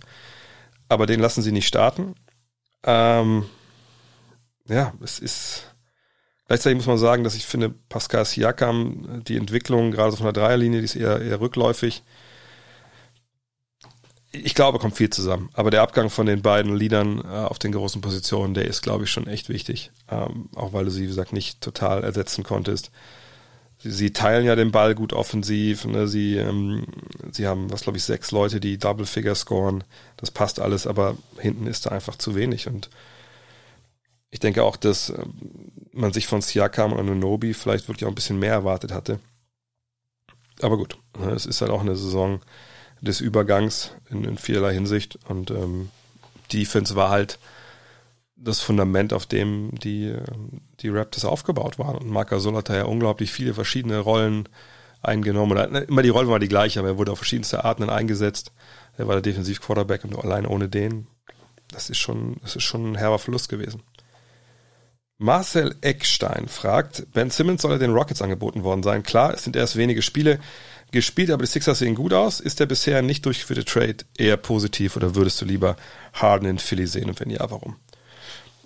Ich denke, die Sixers, wenn sie wirklich ein Angebot haben, was ich nicht glaube, ich denke, dass es eher so ist in solchen Fällen, dass man sagt, ähm, okay, sich Daryl Morey ruft bei Rafael Stone, das ist ja sein Nachfolger bei den Rockets, an und sagt, pass auf, ähm, ne, wir können gerne mal drüber sprechen, über einen Trade für James Harden, wenn ihr so weit seid. Ich kann dir einfach mal den Ballpark nennen. Ne, Ben Simmons, das könnten wir uns vorstellen, wenn die Rahmenbedingungen stimmen. Ähm, aber momentan haben wir eigentlich, ehrlich gesagt, daran kein so riesengroßes Interesse. Ich weiß eh, du willst erstmal warten, ne, dass so ein Wettbieten entbrennt. Lass uns das doch so machen. Ich sag dir schon mal, Ben Simmons, das könnt, da können wir drüber reden. Ich sag nicht ja, ich sag nicht nein, ich sag, wir können drüber reden. Meld dich doch, wenn du denkst, du willst einen Deal machen. Meld dich doch, wenn du ein Angebot von woanders bekommst, wo du denkst, ja, da könnte ich zusagen, und sprech nochmal mit mir. Und dann kriegen wir da vielleicht was hin. Ich glaube, das ist so, wie so ein Gespräch dann halt läuft. Und wenn natürlich irgendwer dann einen Wind davon bekommt, irgendein Reporter, und dann hört, oh, Ben Simmons war da Teil der Gespräche, dann kommt die Meldung, Ben Simmons wurde angeboten. Wurde aber dann wahrscheinlich nicht, sondern gesagt, okay, das wäre so, darüber könnten wir dann vielleicht reden. So. Ich denke, das ist der Stand. Momentan läuft es bei Philly gut. Ich denke, das ist auch jetzt ein viel, viel passenderer Kader, als das zuletzt der Fall war. Haben wir auch schon in den Previews besprochen. Ich denke, dass Ben Simmons die Rolle, die er da jetzt hat, auch, auch gut ausfüllt. Ja, ähm, das passt soweit. Ähm, natürlich haben sie jetzt auch, ne, verlieren sie gerade Zeit durch diese Covid-Geschichte. Ähm, und nochmal, bei James Harden kommt immer als erstes die Frage, was will der für Basketball spielen? Und ähm, ich weiß gar nicht, wer jetzt diesen Artikel hat, den, ach, wer war das denn? Von E S P N. Und wer hat den Artikel, gesch- glaube ich, geschrieben jetzt, oder hat getweetet auch, dass, ähm, wo halt Parallelen gezogen werden zwischen James Harden und Allen Iverson. Wo gesagt, okay, wo ein Executive, also ein Manager aus der Eastern Conference sagt, ich würde nie in Abrede stellen, dass der Mann gewinnen will, aber er will auf seine Art und Weise gewinnen. Und das ist wie bei Iverson. Iverson wollte nur seine Art Basketball spielen. Und ich weiß nicht, ob, ne, dann James Harden jedem Team damit hilft. Und auf der Seite stehe ich auch komplett. Ich weiß wirklich nicht, ob er überall reinpasst. Ja, Miami, auch so ein Beispiel. Ne? Holst du dir so einen, dann musst du sicher sein, dass der ins System passt. Oder zumindest, ne, dass das System angepasst werden kann, dass es funktioniert. So. Aber Philly, ruhige Hand, erstmal vollkommen richtig. Denke ich, sollen sie auch weiter so fahren. Und dann schauen, was dann halt Richtung Februar passiert. More Risk, More Fun, noch mit einer Frage zu den Mavs. Was hältst du von der Entscheidung, Dwight Powell auf die Bank zu setzen, Willie Cauley-Stein starten zu lassen? Mein Eindruck ist bisher total positiv. Ja, also ich meine, dass ich jetzt kein riesiger Freund bin von Dwight Powell. Ich habe ihn auch getradet bei meiner Twitch äh, Übernahme der, äh, der Mavericks äh, letzte Woche. Das, das ist ja bekannt. Also ich, ich glaube auch Dwight Powell ist nach seiner langen Verletzungspause, er hatte ja auch einen Achillessehnenriss, war es ja, glaube ich, ne? Ähm, auch noch nicht so im, im, im Tritt, glaube ich, wie man das erwarten durfte. Oder erwarten nicht, aber wie man es erhofft hat, glaube ich. Denn äh, das, was er so als Wert, an vertikalem Spacing gegeben hat, das war dann einfach dieses Jahr nicht so zu sehen. Und die Würfe, die er auch dann zusammen mit Luka Doncic so ein Pick and Roll ähm, ja, kreiert hat, auch gerade für Doncic eben mit seiner Anziehungskraft, wenn er zum Korb berollt ist, die war auch noch nicht wirklich so da. Von daher, ihn da rauszunehmen, auch weil er kein wirklicher Ringbeschützer ist und äh, Rebound-technisch, ich meine, er holt in zwanzig Minuten drei Komma sechs Rebounds. Da müssen wir nicht drüber reden, dass es zu wenig ist für einen Big Man, vor allem einen mit seiner, mit seiner Sprungkraft. Ähm, von daher war es mir vollkommen nachvollziehbar, da jetzt äh, Willi Cauley-Steiner zu probieren, aber vor allem auch äh, Maximilian Kleber mit den ersten fünf zu stellen. Das ging ja, wenn ich mich jetzt nicht ganz täusche, ich schlage es einmal kurz nach, ähm, das ging ja da Hand in Hand. Und äh, diese Doppelentscheidung, die fand ich äh, komplett richtig, weil mit den beiden in der, in der Starting Five hast du halt dann auf einmal ja, mehr Athletik auf, auf vier und auf fünf. Ähm, die haben ja auch noch ähm, Tim Hardaway Junior in die zweite Fünf gepackt. Ähm, das war einfach dann für die Starting Five, glaube ich, echt, echt, echt, echt richtig gut, weil du hast einfach mehr Defensive in Forderung gestellt. Ähm, Kleber hat seinen Dreier getroffen, was natürlich wichtig ist, wenn er neben Colley Stein und neben Finney Smith spielt. Und Paul auf der Bank, ich, wie gesagt, ich denke eher, er ist jemand, der, der eigentlich redundant ist. Ähm, ich denke, schon wieder klar, hundert Prozent ist er der bessere Spieler als Willi Cauley-Stein, aber er ist nicht bei hundert Prozent, von daher vollkommen positiv, aber ich glaube, es hat vor allem mit Maxi Kleber zu tun. Städtewolf hat auch eine Frage zu Maxi Kleber, müsste er nicht offensiv mehr eingebunden werden? Mitunter wirkt es, als würde er ignoriert. Ähm, ignoriert weiß ich nicht. Ähm, ich würde mir wünschen, dass er mehr den Ball bekommt. Ähm, Wie auch schon öfter gesagt, wir haben auch wünschen, dass er dann so Closeouts mehr mit dem Dribbling attackiert, weil ich denke, das ist wirklich was, was er drauf hat. Ähm, wir müssen uns mal anschauen, die Würfe auf sechsunddreißig Minuten dieses Jahr, die sind schon weniger geworden. Ja, nur sechs Komma sieben, davor waren es vergangenes Jahr neun Komma acht. Ähm, da muss mehr kommen, auch weil er den Dreier eben momentan mit siebenundvierzig Komma eins Prozent trifft. Aber hoffen wir erstmal, dass er die Covid-Infektion übersteht, äh, ohne großartige Spätfolgen, ähm, dass er keinen schweren Verlauf hat. Und äh, ja, dann denke ich, dass auch die, diese Berufung in die erste Fünf sicherlich ähm, ihm da, was das angeht, was die Offensive angeht, glaube ich, gut tun wird. Auch weil er natürlich auch schon ein paar wichtige Dreier, gerade jetzt gegen Denver, auch das ist ja auch so bitter, dass er jetzt dann danach dann auf einmal äh, da rausgenommen wurde, dass er gegen äh, Denver eben so krass getroffen hat, dass vielleicht man jetzt auch sieht, okay, ne, der, der, der muss jetzt öfter den Ball bekommen, der kriegt öfter den Ball. Ähm, da gehe ich eigentlich auch von aus, dass das passieren wird. Also Maximilian Kleber ist... Mark Cuban hat es selber geschrieben. Mega, mega underrated. Kyron Ken fragt, was fehlt Portland zum echten Titelfavoriten? Oder steht äh, Favoriten auf die Finals? Ein oder zwei drei und D-Stars. Ja gut, wenn natürlich äh, Paul George und Kawhi Leonard dazu holst, ähm, obwohl die momentan auch nicht im besten Basketball spielen, dann ist Portland natürlich ne, mit dem Rest von dem Kader, äh, dann ist es natürlich ein, ein Titelkandidat. Ähm, Aber das ist natürlich Wunschdenken. So, und so darf man ja auch nicht denken. Ich glaube, die Probleme, die ähm, die Portland Trailblazers haben, die sind ja bekannt und die sind ja auch nicht neu. Ähm, Jusuf Nurkić ist jetzt dabei, äh, das ganze Jahr schon. Äh, der ist fit, der war letztes Jahr lange verletzt. Das ist wichtig für die Verteidigung. Den Robert Covington dazu geholt, ähm, der so drei und D von der Power-Forward-Position bringen soll. Ähm, sicherlich äh, ist er nicht bei... Äh, Also gerade im Angriff nicht so geil, wie man das dachte. Er trifft seinen Dreier. Es hat sich irgendwas geändert. Nee, dreißig Komma sechs Prozent ist ja noch schlechter geworden seit letzter Woche. Ähm, macht nur sechs Komma sechs Punkte. Ne, das, das ist okay. Ne? Ich sag, auch mit Nurkić und Covington bist du defensiv sicherlich auch ganz gut aufgestellt. Derrick Jones, den sie geholt haben, defensiv natürlich auch einer, der äh, dem seine Athletik da punkten kann. Aber was ist denn eigentlich mit dem Rest so? Und da kommen wir, glaube ich, zu diesem dreckigen Geheimnis. Und ich habe es, glaube ich, vor zwei Wochen schon mal, als jemand gefragt hat, Mensch, sind nicht die Trailblazers das Team, was den Lakers am gefährlichsten werden kann? Nein, nochmal, also nein. Das, die, die Trailblazers leben zu einem großen Teil, und damit tut man C J McCollum natürlich momentan Unrecht, der unfassbar aufspielt, aber die Portland Trailblazers leben davon, dass Damian Lillard sich einfach einen, natürlich auch verdienterweise, unglaublich guten Ruf aufgebaut hat. Ja, als einen der besten Point Guards der Liga, ähm, der so underrated ist, dass er fast schon wieder overrated ist mittlerweile. Ich sage nicht, dass er overrated ist, ich sage, dass viele ihn vielleicht einfach ähm, überhöhen momentan, aufgrund der, klar, der, der Clutch-Shots, die er über die Jahre so getroffen hat. Aber was man bei ihm halt immer wieder sagen muss, und, und ich weiß nicht, warum das viele Leute einfach auch nicht hören wollen, C J McCollum und Dame Lillard sind defensiv beide extrem angreifbar. So. Und das ist eine Problematik, die man einfach nicht wegdiskutieren kann. Kann man das irgendwie beheben, indem man vielleicht einen super verteidigungspotenten Frontcourt hat? Sicherlich. War das die Denke hinter der Verpflichtung von Robert Covington und die Hoffnung, dass er zusammen mit Jusuf Nurkić da äh, richtig zupackt? Ja, bestimmt auch. Nur, dann kommen wir zum nächsten Punkt. Dann hast du aber Leute im Kader noch wie Carmelo Anthony und wie Enes Kanter. Und da muss man ganz klar sagen, ja Freunde, irgendwann kommen wir an den Punkt, da hat man dann immer ein oder zwei oder drei Spieler auf dem Feld, die einfach defensiv eine Katastrophe sind. So, und wie soll das dann auf hohem Level funktionieren? Wird das in der regulären Saison halbwegs funktionieren? Ja, da kann man von ausgehen. Ja, mit den beiden Guards vorne, da hast du einfach eine Menge Firepower. Anthony liefert dir deine zehn, fünfzehn Punkte von der Bank.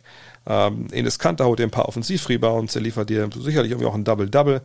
Gary Trent trifft seinen Dreier, ne, Nurkic macht so ein paar Dinger weg und wer weiß, wann Covington seinen Dreier mal selber wieder trifft, dann passt das schon.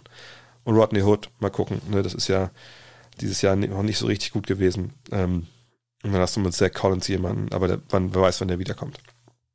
Aber wo ist die Defense? Und wo ist wirklich ne, das, wo du sagst, okay, das sind fünf Mann, die kann ich draufstellen und da sind also mindestens vier bei jedem Zweifel defensiver haben und einer, naja, müssen wir mal abwarten. Diese Aufstellung gibt's für die einfach nicht. Und deswegen ist das auch kein Finalkandidat. Kann das sein, dass sie, das haben wir auch schon erlebt vor anderthalb, zwei Jahren, durch gute Matchups in den Playoffs sich dann so ne, reinspielen in die Conference Finals? Auf gar, na klar, auf, auf, auf jeden Fall. Das ist, ist drin. Ist das ein Team für die Finals? Wenn nicht irgendwo anders irgendwer tot umfällt, der wichtig ist, auf gar keinen Fall. Es gibt für mich keinen Weg, dass die Portland Trail Blazers die L A Lakers schlagen in einer Playoff-Serie. Best of Seven, wenn alle dabei sind auf beiden Seiten. Diese Welt gibt es nicht. Und in der will ich auch nicht leben, weil in der Welt würde Defense keine Rolle mehr spielen. Jonas Toh fragt, siehst du nach den jüngsten Aussagen von dem Vater von Marvin Bagley einen Trade seines Sohnes kommen? In welcher Mannschaft wäre ein Neuanfang denkbar? Ähm, ich glaube, ich kann nur das wiederholen, was ich schon bei, bei dem, beim Vater von Lonzo und ähm, LaMelo Ball gesagt habe. Es ist scheißegal, was der Vater denkt. Mein Vater denkt bis heute, ich sollte bei Volkswagen arbeiten. So, habe ich auch gemacht eine Zeit, habe dann meine Ausbildung gemacht.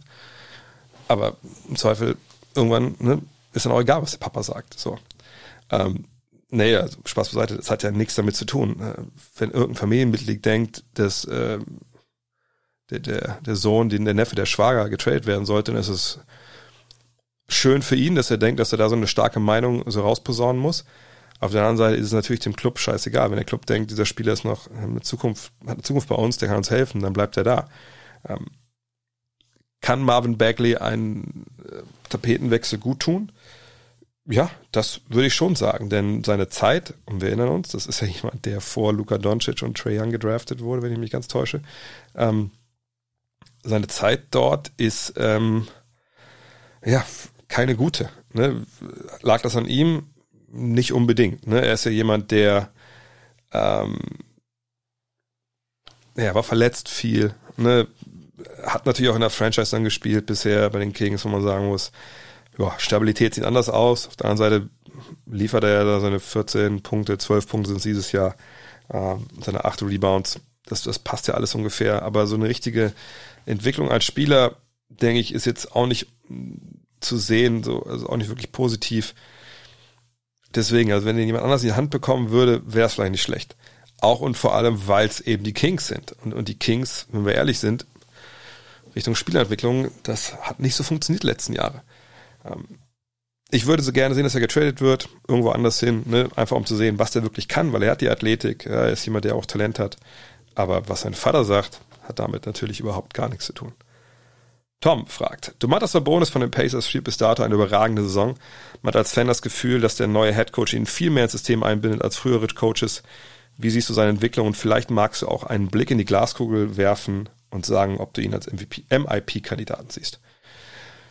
Ja, also seine Entwicklung ist wirklich eine, die ist erstaunlich und nicht erst dieses Jahr. Sondern wenn man überlegt, wie er aus dem College kam von Gonzaga, da hat man gedacht, oh, guck mal, der hat nice Moves und so. Da sieht man schon, wer sein Vater ist, aber ja, ein bisschen kurze Arme vielleicht fürs nächste Level. Der wird sicherlich eine Position weiter draußen spielen. Äh, mal gucken, ob der nicht vielleicht so ein Stretch-Vierer werden kann.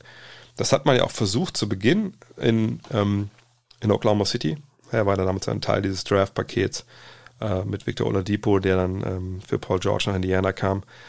Und dann hat er sich ja kontinuierlich gesteigert jetzt über, über vier Saisons. Und zwar echt krass, also von elf Komma sechs auf vierzehn Komma eins Punkte, auf achtzehn Komma fünf und jetzt zweiundzwanzig Komma zwei.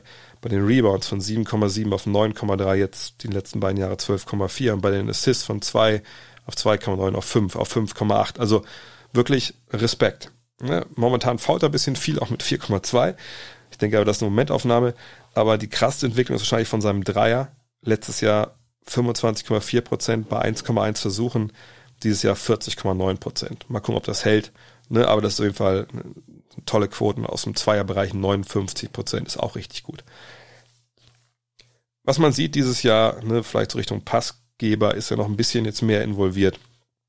Äh, ist ein, äh, bei ihm passt Glugay vielleicht gar nicht, weil er einfach so auflegt an Zahlen und so. Ich, ich bin absolut ein Riesenfan von seinem Spiel. Ich denke auch, dass der neue Head Coach Nate Bjorkgren da was mit äh, zu tun hat, dass er eben wirklich auch in andere Situationen noch bringt. Ähm, Ich finde auch das Zusammenspiel, aber es ist, ich habe Zahlen nicht im Kopf, aber nur so vom drauf gucken, aber auch nicht so viele Spiele gesehen. Äh, mit Turner klappt besser. Ich weiß nicht, ob beide jetzt besser ihre, ihre Rollen so ein bisschen abgesteckt haben oder, ne, oder wie sie wo sein sollen auf dem Feld. Ähm, weil Turner einfach natürlich mit vier Blocks pro Spiel gerade defensiv momentan so richtig abliefert. Vorne, mein Gott, ist halt sehr frustrierender Spieler, weil ihm die Grundlagen fehlen. Aber ne, Sabonis richtig gut. M I P, äh, Jein, ich denke schon, dass er sicher ein Kandidat sein wird. Auf der anderen Seite macht er eigentlich nur mehr Punkte. Ähm, ich denke eher an Spieler wie Chris Boucher, den haben viel vorhin schon, ja, der einfach natürlich momentan, ich will nicht sagen, dass er Favorit ist, aber so die Art Spieler, die einfach äh, jetzt zeigt, klar, klar verbessert haben, klar ihr Spiel verbreitert haben, die, der würde ich eher die Stimme für geben. Aber M I P Award ist ja noch viel zu früh, um sich darüber wirklich Gedanken zu machen. Bayer Villarreal fragt, warum bekommen die Pacers nie die Aufmerksamkeit, die sie eigentlich verdienen? Ich mag ihre Art und Weise, wie sie arbeiten, und sie schaffen es seit Jahren, konstant ein Team aufzustellen, was in die Playoffs kommt. Gut, danach ist natürlich eher mau. Welchen Spieler oder Typ Spieler bräuchten sie, um sich zu verbessern? Also warum sie wenig Aufmerksamkeit bekommen, ist ja klar. Ich meine, Indianapolis ist so eine ziemlich beliebige, langweilige kleine Großstadt im, im, im mittleren Westen. Ich war zweitausendzwei mal zwei Wochen am Stück da, als die Basketball-W M dort stattfand, wo Deutschland äh, Bronze gewonnen hat. Das ist schon cool, ne? Das, das ist auch irgendwie auch witzig. Ich fand das ganz cool, die zwei Wochen. Aber äh, natürlich auch Basketball verrückt ohne Ende. Aber da ist natürlich nicht viel los, ne? Also abends um acht werden da die Bürgersteige hochgeklappt. Bis auf dieser einen kleinen Straße, wo dann die drei Clubs der Stadt sind. Ähm, Da sind nicht viele Medien, da guckt keiner hin. Klar, in den neunzigern mit Reggie Miller war das vielleicht ein bisschen anders, aber selbst da muss man sagen, da waren ja andere Teams, was so die Medienaufmerksamkeit in den, in den U S A anging, natürlich viel weiter vorne, einfach weil es viel größere Märkte sind. Ihnen fehlt sicherlich momentan auch, was die Aufmerksamkeit angeht, so der richtige Superstar. Ne? Sagt Sabonis, so gut will den alle finden, der ist das natürlich nicht. Malcolm Brogdon, der Topscorer ist, ist es auch nicht. Victor Oladipo ist ehrlich gesagt auch nicht. Ne, klar, wenn er richtig abgeht und, und Vollgas, ne, es macht auch seine zwanzig Punkte derzeit, äh, die Wurfquoten sind eigentlich okay, aber das ist jetzt nicht mehr auf dem Niveau, wo er halt eigentlich mal war, ja, überraschenderweise ja auch war nach dem Trade. Ein Superstar würde den halt, weißt du, wenn die jemand wie LeBron hätten, dann wäre es natürlich eine ganz andere Verhältnismäßigkeit, wenn natürlich auch die Medien ganz anders draufschauen, die Fans anders draufschauen, ähm, an was sie bräuchten für den Spieltipp, sie verbessern. Ja, ist ein bisschen schwierig, weil sie haben natürlich den Point Guard, sie haben den Backcourt mit, mit Brogdon Oladipo, der ist richtig gut. Ja, T J Warren, wenn er wieder fit ist, ähm, ist natürlich auch der Scorer auf den großen Positionen. Du hast Turner und, und Sabonis, das passt alles. Von der Bank kommen mit den Holiday-Brüdern ja auch so ein bisschen, bisschen Firepower. Wahrscheinlich brauchten sie wirklich nochmal so einen richtigen Superstar, weil, weil den haben sie derzeit nicht. Ähm, wenn du den einfach oben drauf packen könntest, dann wäre da wirklich vielleicht nochmal ein Schritt nach vorne drin. Ähm, sonst fand ich immer in den Playoffs, ähm, gut, im vergangenen Jahr war es so, dass Oladipo einfach nicht Oladipo war. Ähm, in den Playoffs fehlt einfach offensiv ein bisschen was. ähm, arme abwarten. Ähm, auch gerade bei Oladipo, wie die Saison noch so für ihn läuft. Henry fragt, Rondo gegen Chris Paul, wer ist der Bessere? Rondo hat zwei Titel, Paul null, beide gute Verteidiger und Assistgeber, Paul der bessere Scorer, aber ohne wirklichen Playoff-Erfolg. Hat natürlich auch nicht mit Spielern wie LeBron, Pierce et cetera zusammengespielt. Wen siehst du vorne? Das ist ehrlich gesagt gar keine Frage, das ist natürlich Chris Paul. Ähm, ich verstehe das Titelargument ehrlich gesagt nicht. Ähm, ich verstehe es nicht bei Greatest of All Time, bei der Debatte. Ich verstehe, dass es da eine Rolle spielen muss, aber es ist sicherlich kein Totschlagargument, wer jetzt unbedingt mehr Titel hat. Ähm, denn in der N B A einen Titel zu gewinnen, wir reden nicht vom Tennis. Im Tennis ist relativ klar, wenn du Ähm, Pete Sampras mit Boris Becker vergleichst, dann kommst du relativ schnell dazu, ja, Pete Sampras ist wahrscheinlich der bessere Tennisspieler gewesen, weil der hat eine Menge mehr Titel gewonnen. Und auch nicht unbedingt in der Ära, wo es jetzt keine Konkurrenz gab. Ähm, im Basketball ist es ein bisschen anders, weil wenn Pete Sampras aufs Feld geht, dann steht er da und wenn er seinen Schläger nicht vergessen hat, dann braucht er auch nicht unbedingt viel mehr. Er hat vielleicht ein paar Schuhe und ein paar Hosen, aber sonst kann er einfach spielen. Und dann geht es halt darum, wer ist besser an dem Tag. Bei der N B A ist es so, du kannst ein echt geiler Zocker sein, aber wenn dein Management und LeBron James kann davon ein Lied singen, warum ist denn LeBron James damals aus Cleveland weg? Weil das Management ihm davor ja, einfach echt keinen Gefallen getan hat. Ja, schlechte Entscheidungen getroffen, stellen wir das Geld nicht ausgegeben, ja, ihm da ein paar Crap-Typen an die Seite gestellt, mit denen du nicht Meister werden kannst.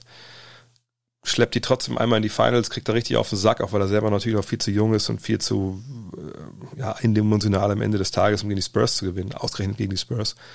Ähm, und dann aber hat er auf einmal den Mitspieler und dann klappt es auch nicht immer, ja, auch weil dann auf einmal plötzlich mit Golden State das wahrscheinlich ja, dominante Team äh, des frühen Jahrtausends äh, mitspielt und wahrscheinlich sogar das ein Jahr das beste Team aller Zeiten, äh, mit Kevin Durant natürlich dann, ähm, und da gewinnt er dann nicht. So. Auf der anderen Seite hast du Spieler wie Will Chamberlain, die über die Jahre natürlich, oder der halt für sich eigentlich in einer eigenen Kategorie ist, Zahlen aufgelegt hat, die, also die einfach einem komplett, das ist mindblown, wie die Kinder sagen heutzutage, wo du denkst, es kann ja nicht sein, dass der fünfzig Punkte pro Spiel gemacht hat. Und trotzdem wird er nur zweimal Meister, weil er eben ein beschissener Mitspieler ist, mit dem irgendwie keiner Bock hat zu zocken längere Zeit. Und gleichzeitig hast du mit Bill Russell jemanden, der elfmal Meister wird, der zwar reboundet, Würfe blockt, Blocks werden damals ja noch nicht erhoben, leider, statistisch. Und der aber andauernd Meister wird und absolut Top-Kluger ist und einer, der wirklich, mit dem du spielen willst und der dich besser macht. So. Und jetzt kommen wir zurück zu Rondo gegen, gegen Chris Paul. Rondo hatte, ich will nicht sagen, er hatte Glück, aber natürlich ist es irgendwo Glück. Ja, er kommt nach Boston, auf einmal machen die die Trades für Kevin Garnett, für Ray Allen und er hat auf einmal die Chance, neben Ray Allen, Paul Pierce, Kevin Garnett zu spielen, Kendrick Perkins damals auch noch total jung, die beiden kommen da quasi wie die Jungfrau zum Kind und sagen, oh krass, geil, also wir, äh, ich rebounde halt für die ganzen Dudes und spiele Defense und ich passe denen einfach den Ball zu. So, entwickelt sich Rondo in der Zeit super und wird dann stellenweise auch ne, zum Ende seiner Celtics, seiner Celtics-Runs dann mit den Big Three stellenweise sogar der wichtigste Spieler in ein, zwei Playoff-Serien, auch gegen LeBron, natürlich.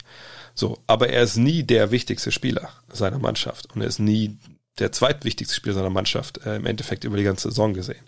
Ähm, und er ist hier mit klaren Löchern in seinem Spiel, ja, kann eben nicht werfen. Ähm, äh, und dann kommt diese Freiwurf-Aversion dazu.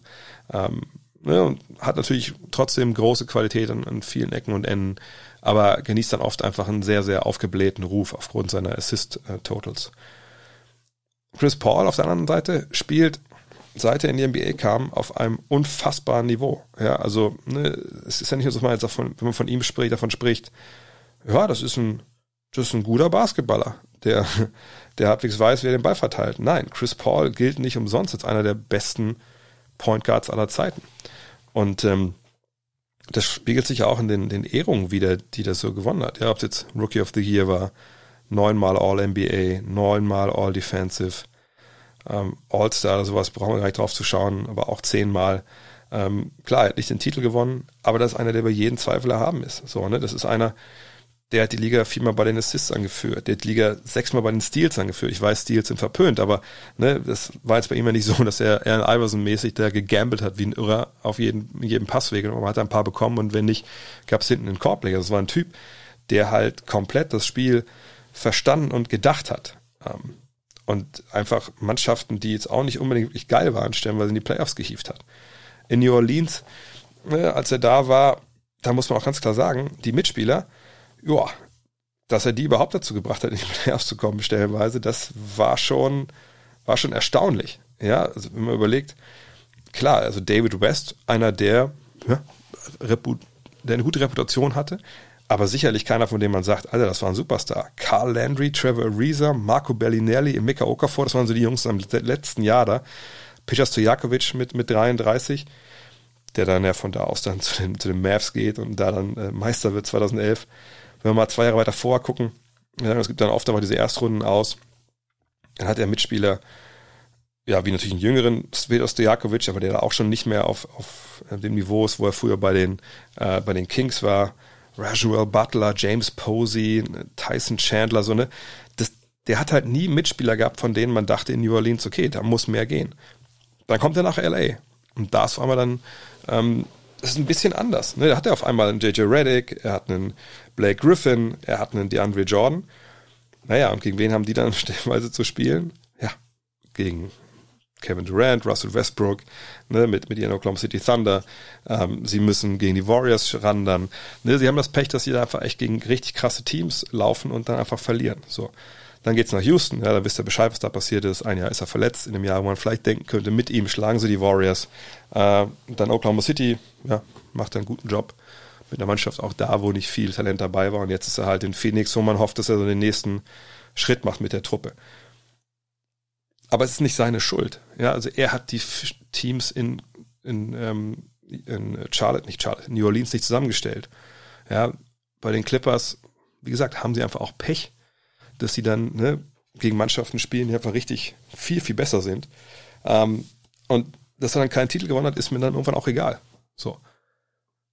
Von daher, nein, also man muss aber ganz klar sagen, auch statistisch gesehen, Chris Paul nicht Nicht eine Stufe drüber, sondern mehrere Stufen drüber. Das ist ein Hall of Famer.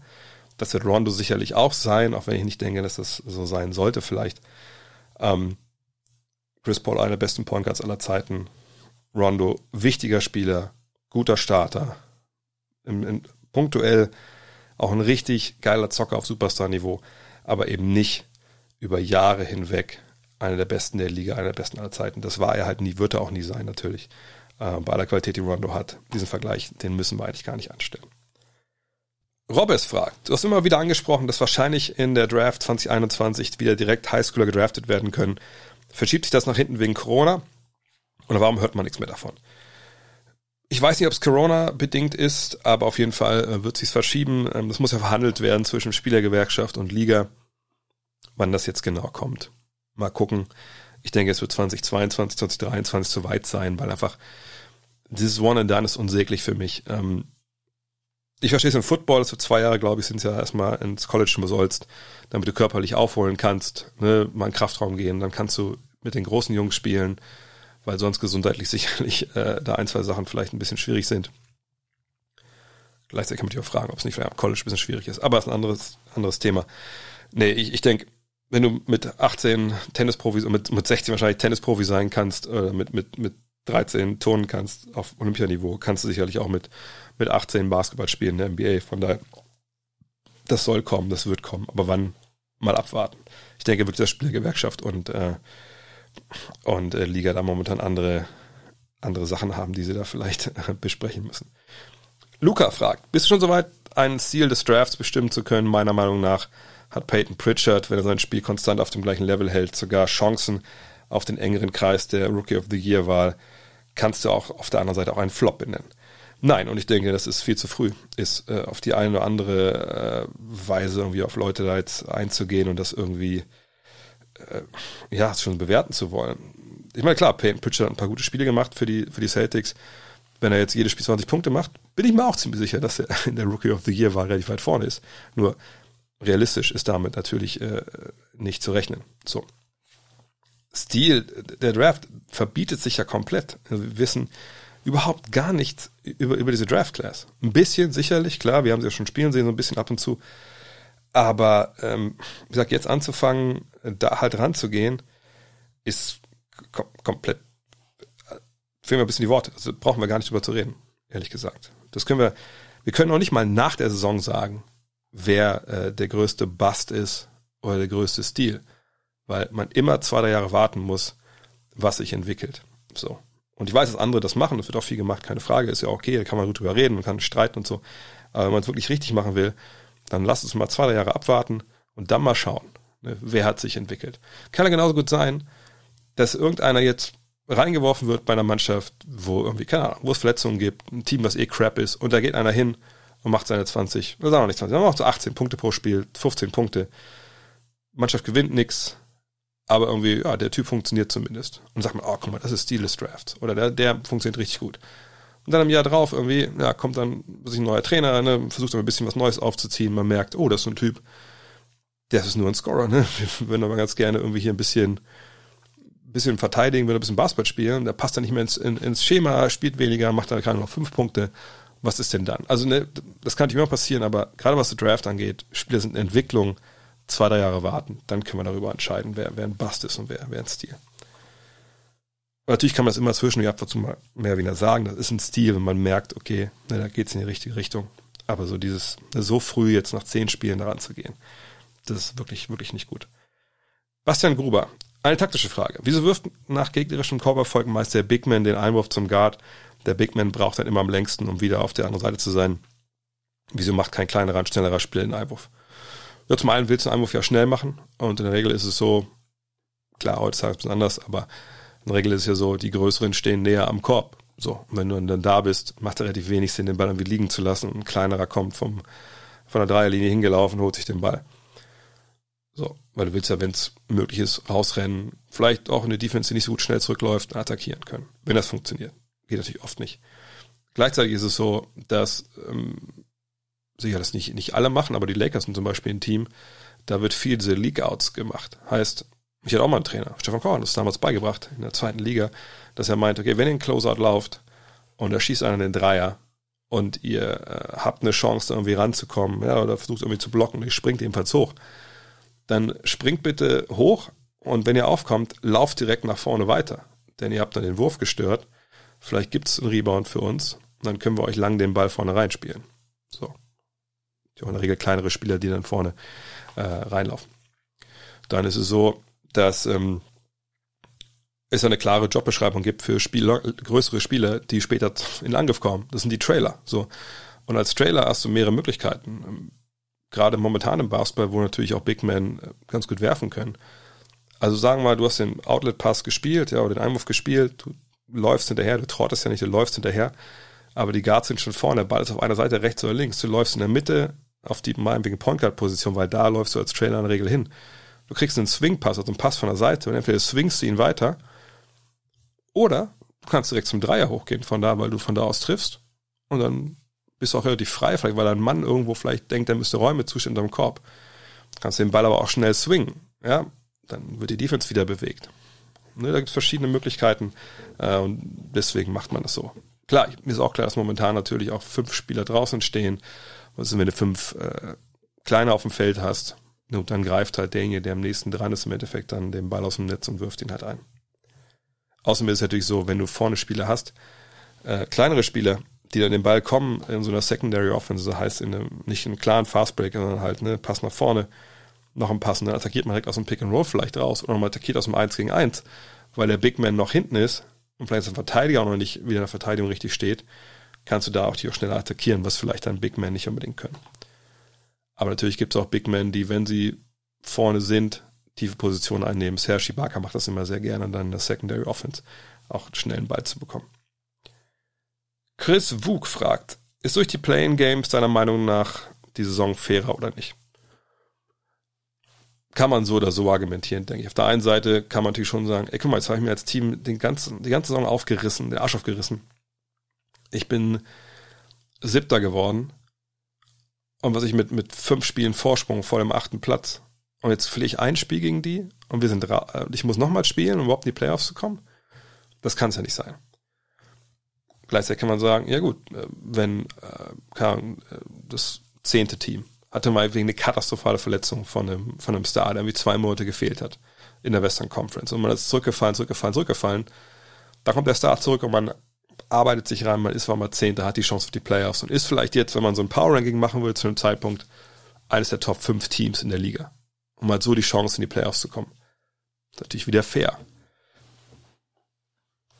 Wird das jetzt in, in jedem Fall immer fair oder unfair sein? Keine Ahnung. Ich finde es eigentlich uneingeschränkt gut, wenn, wenn ich ehrlich bin, ähm, weil ich denke, dass es ähm, ja echt was für sich hat, dass du nochmal die Chance den, den Teams halt gibst, die hinten dran stehen, weil es ist eine lange Saison, gerade jetzt diese Covid-Saison. Allein jetzt zum Beispiel, lass mal die Celtics, lass da mal ne, die halbe Truppe oder die Mavs jetzt. Da fehlen viele Spieler, drei, vier, fünf, sechs Spiele. Da würden vielleicht einige von verloren. Ähm, gerade in der Western Conference kann das echt dir das Genick brechen vielleicht. Und dann hast du aber vielleicht am Ende die Chance zu sagen, okay, dann beiße ich mich jetzt halt rein und auch nicht in irgendwelche sieben Spiele-Serien, sondern einfach mit, äh, mit K O-Runde, um noch, noch in die Playoffs zu kommen. Also von daher, ich finde es ehrlich gesagt, alles in allem, wenn ich es mir im Kopf zusammenrechne, würde ich sagen, ich finde es vor allem fairer, wenn ich ehrlich bin. Manfred von Richthofen fragt, Rassismus in der N B A-Spielerschaft, mein, du meintest, es sind nicht alle Spieler Anhänger der Black Lives Matter-Bewegung und einige vielleicht sogar Trump-Supporter. Ist es vorstellbar, dass unter den weißen Spielern in der modernen N B A Menschen mit rassistischem Gedankengut gibt? Ja, klar. Also ich denke, die, die N B A oder jede Sportliga ist im Endeffekt ein Abbild der Gesellschaft. Ähm, klar, es ist das hauptsächlich afroamerikanisch, äh, ist die Spielerschaft afroamerikanisch, ähm, gar keine Frage, aber natürlich wird es da auch rassistisches Gedankengut geben, ähm, aber auch, denke ich, in, in, in, auch bei den Afroamerikanern. Ne? Also das ist ja, ich finde, so rassistisches Gedankengut, das wird ja oft gleichgesetzt mit, ich hasse alle Schwarzen oder ich, ich hasse alle, keine Ahnung, Asiaten, sonst was. Ne? Aber das ist ja, da fängt der Rassismus nicht an, Rassismus fängt ja viel weiter vorher an und ich denke, dass selbst ja, ihr und ich äh, das eine oder andere rassistische Gedankengut in uns tragen. Nicht, dass es äh, sich tagtäglich Bahn bricht und dass das irgendwie auch total schlimm ist, aber natürlich schon, dass man gewisse Vorurteile einfach in sich trägt, weil sie einem auch irgendwie beigebracht wurden oder weil man irgendwie Sachen, die man erlebt hat, irgendwie dann so ein bisschen vorsichtig ist, wo eigentlich gar keine Vorsicht angebracht ist.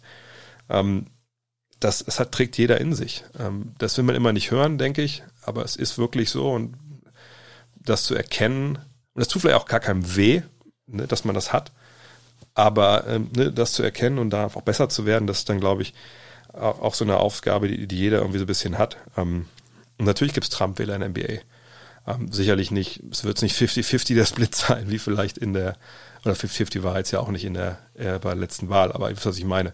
Ähm, ähm, und sicherlich wird es ein bisschen, äh, werden es auch eher die Außenseiter sein, aber die wird es halt geben und wird sicherlich auch vielleicht einen oder anderen geben, der vielleicht nicht so uncool fand, was da gerade in ähm, Kapitol passiert ist, aber ähm, im Zweifel werden sie es vielleicht nicht unbedingt erzählen, weil sie, sie wissen, dass es dass sie da sehr in der Minderheit sind. Aber dass das gibt, das ist für mich vorstellbar. Das ist für mich eigentlich auch klar. Äh, außer wenn man die N B A mal ein bisschen noch erweitert auf nicht nur die Spieler, sondern Trainer, äh, Stäbe, Physiotherapeuten, Besitzer, Tillman Fertitta, dass der Trump nahesteht, das ist ja wirklich kein Geheimnis. Dass Mark Cuban ihm nicht nahesteht, ist, ist auch kein Geheimnis zum Beispiel. Ähm, nee, das Sport ist ein Abbild der Gesellschaft und deswegen ja, gibt es da natürlich auch, auch diese Strömung. Das ist ja gar keine Frage. Mhm. Uli Hebel fragt, schöne Grüße. Ich habe mich zuletzt etwas mit Amaris Stoudemire beschäftigt. Kannst du mir den als Spieler einordnen, sowohl zu seinen Anfängen nach den jeweiligen Verletzungen und jetzt zuletzt in Israel? Wie ist er einzuschätzen? Oh ja, einer der, der stilgebenden Spieler, denke ich, ähm, die wir in den letzten Jahren so, also in den letzten zwanzig Jahren in der N B A gesehen haben. Ähm, auf jeden Fall ein Big Man, der vielleicht das Spiel nicht unbedingt revolutioniert hat. In dem Sinne war jetzt ja nicht wie Dirk Nowitzki einer, der den ähm, Dreier, glaube ich, getroffen hat. Im Gegenteil, das war ja nie Teil seines Spiels. Aber so als kleiner Big Man, als kleiner Center, damals der, der Seven Seconds or Less Phoenix Suns, ja, wie gesagt, stilgebend gewesen. Ja, also unglaublicher Athlet, aus dem Pick and Roll rausgekommen, rausgeschossen mit, mit Steve Nash, ja, er, Sean Marion, ne, die drei. Damals Joe Johnson noch eine Zeit lang, Leandro Barbosa, das war einfach eine wahnsinnig geile Truppe und, und wie, welcher Wucht und Athletik er ran ist, das war halt krass, obwohl er ja ne, so eine ganz schiefe Highschool-Karriere hatte, ähm, gar nicht am College war, ähm, dann auch ein Jahr gebraucht haben, sich ein bisschen einzugewöhnen, und dann mit Mike D'Antoni einfach wurde sein Talent da komplett entschlüsselt. Leider dann sehr, sehr früh diese, diese, diese Verletzung, diese Microfracture, äh, zweitausendfünf war das, glaube ich, schon, äh, diese Operation, wo man nicht wusste, das war damals sehr neu, diese, diese Prozedur. Wie kommt er zurück? Ähm, und hat dann aber noch ein paar gute Jahre gehabt in Phoenix. Dann in New York auch noch, er war ein bisschen der Trostpreis, man wollte ja damals LeBron holen zweitausendelf oder mindestens Dwayne Wade oder Chris Boucher, dann wurde Stoudemire, der dann in seinem ersten Jahr echt auch, ich weiß noch, da gab es wirklich auch so M V P-Noise so ein bisschen um ihn, ähm, der zum Teil wirklich sogar gerechtfertigt war. Ja, dann kam Carmelo Anthony dazu, da ging es bei ihm auch gleichzeitig ein bisschen bergab, ähm, wieder mit Verletzungen, naja, und dann war die Messe da relativ schnell gelesen, so ein bisschen noch rumgetingelt, dann, äh, ich weiß noch, zweitausendvierzehn, fünfzehn in New York, auch kurz mal in Dallas gewesen, dann auch mal in Miami, aber dann ging es halt nach Israel, hat ja auch in seiner Familie irgendwie dann so einen, so einen israelischen Arm in seinem Stammbaum, äh, äh, Ast entdeckt, ist glaube ich sogar am Ende Rabbi geworden oder so. Äh, auf jeden Fall faszinierender Typ, äh, faszinierender Spieler, leider, wie gesagt, die Verletzungen haben ihm da echt, ähm, ja, zu schaffen gemacht. Auf jeden Fall einer der, ja, der sicherlich, ja, Hall of Fame bei ihm wird wahrscheinlich schwer, aber ähm, geiler, geiler Typ. Ähm, fünfmal All-N B A-Team. Bisschen einer der verlorenen Spieler seiner Generation eben durch, durch die Kniegeschichte. Enrique Florian fragt, wie bewertest du die Aussagen und Aktionen von Andrea Trinchieri und Johan Royakas gegenüber ihren Spielern Rudan und Ogbe? Äh, muss ich auch ein bisschen erklären, das ist ja eine B B L-Frage. Also es gab zum einen bei einem, war das ein Euroleague-Spiel? Ich glaube ja, ne? Von Andrea Trinchieri eine Aktion, dass er seinen Spieler im Rudern, mit dem er nicht zufrieden war, in der Partie in die Kabine schickt und ihm auch, ja, sagen wir es ruhig ist, er stößt ihn halt dann so Richtung Kabine. Ähm, Royakas hat dann auf so einer Pressekonferenz über seinen Spieler Ogbe gesagt, dass er, was war, wie Körperfettanteil viel zu hoch ist und dass er statistisch eine Katastrophe ist.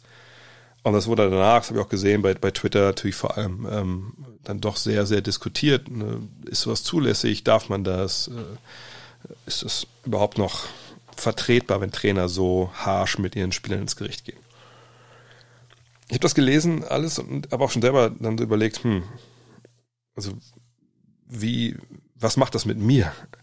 Und ähm, in meiner Brust schlagen da echt so zwei verschiedene Herzen. Auf der einen Seite, ich habe ja in den neunzigern Basketball gespielt, also da habe ich angefangen, achtziger habe ich angefangen, Ende der achtziger, ähm, und habe natürlich auch mit, mit vielen verschiedenen Coaches Kontakt gehabt, auch mit Leuten, das klingt jetzt blöd, weil es Stereotyp ist, aber ist nun mal so, vom Balkan zum Beispiel, äh, mit Leuten, ähm, auch aus den U S A natürlich, äh, und auch mit, ja, aus dem Ostblock mit Coaches, also ich hatte da einen bunten Mix drin, sage ich mal, ähm, und dieses Prinzip der Tough Love, also dieser harten Liebe, so nach dem Motto, ey, ich brüll dich ja nur an oder ich äh, schrei dich nur an, weil mir daran liegt, dass du besser wirst als Spieler. Wenn, ne, wenn, wenn mir das egal wäre, würde ich mich mit dir auch gar nicht großartig beschäftigen, dann wäre es mir egal, was du machst.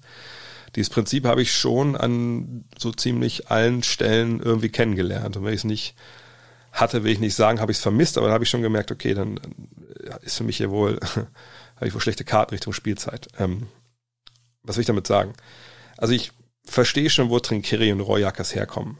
Ich habe ja auch oft dann, ich habe lange ja auch selber Trainer gemacht, im niedrigeren Level. Und da ist man natürlich auch mal so ein bisschen dann, habe mich auch mal gefragt, okay, wie erreiche ich den Spieler da? Ne? Muss ich da rumbrüllen? Muss ich da anders rangehen? Und ich verstehe, woher beide kommen. Und ich verstehe auch die Frustration, die dahinter steht, ne? Die einem führt natürlich zu so einer Aktion und, und vielleicht den pädagogischen, Anführungszeichen, Anspruch, den man hat, wenn man sowas macht. Ich habe auch mit den beiden, ich habe mit der Aktion von Trinchieri auch nicht so das Riesenproblem. Für mich ist das keine Gewalt oder irgendwas in der Richtung. Es kann jetzt auch sein, dass ich einfach ein alter Mann bin und dass ich da vollkommen falsch liege. Ähm, die Öffentlichkeit der ganzen Geschichte, auch danach den Spieler vor der Presse so vor die Wand zu stellen, damit habe ich dann allerdings schon ein Problem. Äh, und da kommen wir auch natürlich zu Royakas. Ähm, weil ich nicht weiß, aus welchem Grund man das dann macht. Ne? Ist es so, dass man denkt, okay, ich erreiche den Spieler so nicht. Vielleicht erreiche ich ihn ja, erreiche ich ihn ja über die Presse. Ja, da gab es ja auch ganz, ganz große Coaches, die sowas gemacht haben. Ja, Phil Jackson ja früher stellenweise auch, äh, der sein Team über die Presse dann kritisiert hat. Ähm, Oder ist es einfach dann so, ja, so ein, immer so ein, ja, wie soll man sagen, so ein Nachtreten, so nach dem Motto, okay, ich habe dem zwar schon meine Meinung gesagt, aber jetzt gehe ich nochmal richtig hin und verpasse ihm nochmal einen, damit die Welt auch weiß, was ich von dem halte. Keine Ahnung. Ne? Kann ich kann in die Köpfe von Royakas und, und Trinkieri da nicht reingucken.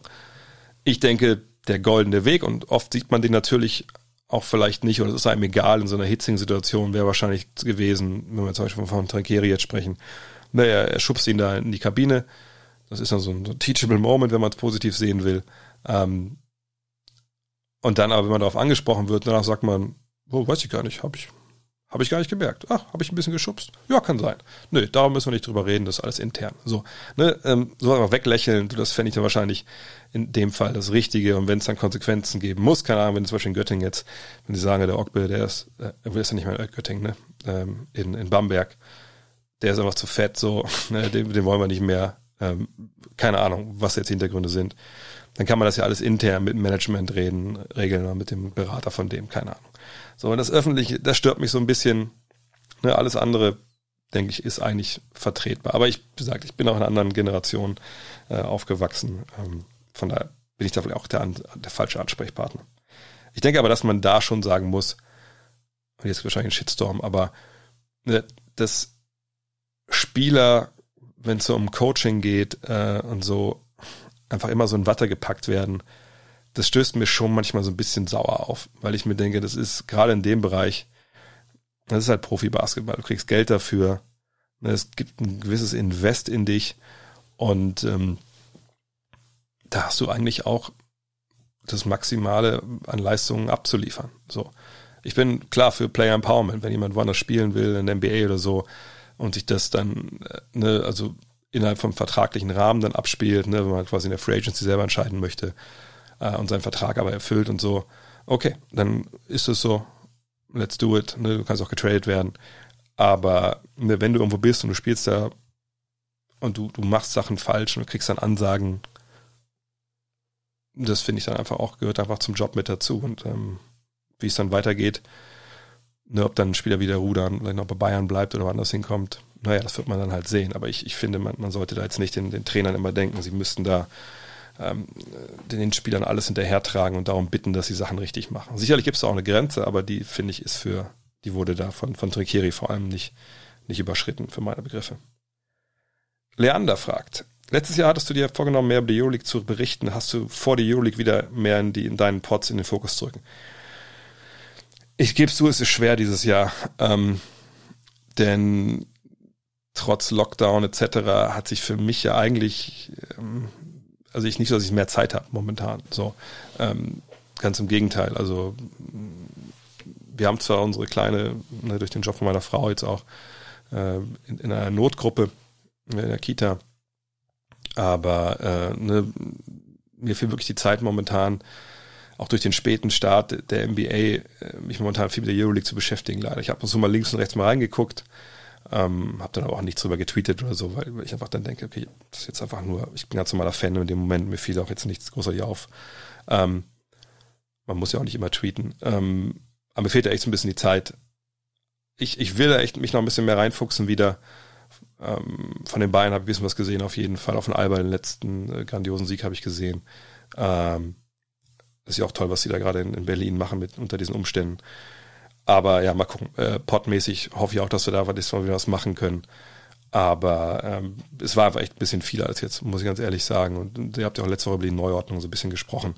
Mal schauen, äh, wann da wieder Zeit für ist. Moses T M T fragt, worauf guckst du, wenn du N B A-Spiele schaust? Plays, Cuts, Defensive Schemes und so weiter. Habe häufig das Gefühl, nicht alles mitzubekommen, was auf dem Feld passiert, sondern nur das Ergebnis gleich dem Wurf am Ende. Ja, ist aber auch nicht schlimm. Ähm, es gibt, ähm, glaube ich, niemanden, das schließt mich auch mit ein, der sich einfach ein Spiel anguckt und äh, dann aus sich eine Szene sieht und dann, ach, stopp, ja, das war gerade so und so, zack, zack, zack, zack, und jedes kleine Detail da mit, mitnehmen kann. Das geht einfach nicht. Ähm, ne, selbst Coaches, ich glaube, Steve Nash hat vor der Saison in einem Interview gesagt oder irgendwo in einer Medienstunde, dass es für ihn ein Riesenunterschied ist, jetzt ein Spiel zu sehen, also sich Film anzugucken, als das früher war, weil er einfach immer wieder Start und Stopp und Start und Stopp und zurückspulen und gucken, was war da eigentlich genau los. Um wirklich alles zu erfassen. ähm, wenn ich Spiele gucke, gerade natürlich auch, wenn ich äh, kommentiere, das ist ja das Schwierigste, sag ich mal, weil es ja live passieren muss. Ich versuche dann schon einen guten Mix zu finden von Ball gucken, also was macht der Ball gerade, und einfach mal weg vom Ball zu schauen. Oft, da habe ich ja in Spielen, wo ich einfach auch eine bestimmte eine Ideen habe, wo ich mal drauf schauen will, schreibe ich mir Sachen auf und achte dann mal vielleicht zwei der Angriffe auf, sag nicht auf den Ball. Und was auch wieder schwierig ist, weil natürlich dann, wenn da auf, wenn am Ball was passiert, dass du dann nichts zu sagen kannst. Ähm, von daher ist es schwierig, wenn ich nicht kommentiere, kommt es darauf an, warum ich das Spiel gucke, ob es irgendwelche ähm, Analysen gibt, die ich gerade machen will für einen Artikel oder für einen Podcast oder so. Äh, aber in der Regel gucke ich auch auf den Ball. Aber ich versuche immer mal wieder einfach, und das kann ich auch mal Leuten echt empfehlen, wenn jetzt nicht jetzt, wenn ihr ein bisschen schauen wollt, ein bisschen zu erweitern, auf das Verständnis, aber mal nicht auf den Ball achten. Dann achtet mal auch vielleicht auch nur auf einen Spieler äh, im Angriff oder auch in der Defense. Und dann kann man, da sieht man stellenweise auch echt Sachen, die man so gar nicht mitbekommen hat. Ähm, aber so eine richtige Empfehlung, wie man es anders machen kann, kann ich auch nicht geben. Also wenn man mehr verstehen will, einfach ja Zeit nehmen, stop, go, stop, go. Aber warum? Man will das Spiel ja genießen, von daher. Einfach gucken. Äh. Florian fragt, eine Frage zur Five. Ich habe das Gefühl, dass das Heft seit einem Jahr circa mehr in Richtung Hip-Hop und Lifestyle geht. Wie kam es zu dieser Änderung im Stil? Warst du dabei die treibende Kraft oder der Verlag? Nö, das war schon Kicks. Also Kicks hat vor einiger Zeit mal gesagt, sie hätten gerne vorne in vierundzwanzig Seconds mehr so lifestyleige Themen. Da habe ich mich hingesetzt und überlegt, okay, was kann man da großartig machen? Und dann kam dabei eben raus, zum Beispiel dieses, dieses Sneaker Hall of Fame. Das schreibe ich ja immer. Das Mixtape kam dabei raus. Ähm, wir hatten dann nochmal Outfit des Monats, das wurde dann irgendwann wieder eingestampft, was ich auch ganz gut fand, aber das fand ich relativ sinnlos. äh, aber sonst weiß ich jetzt gar nicht, haben wir, glaube ich, gar nicht großartig irgendwelche Änderungen drin Richtung Lifestyle und Hip-Hop. Klar, wir hatten immer das reine große Special, Basketball und Hip-Hop, ähm, aber eigentlich hat sich bei den großen Artikeln jetzt da im Endeffekt ähm, nichts geändert.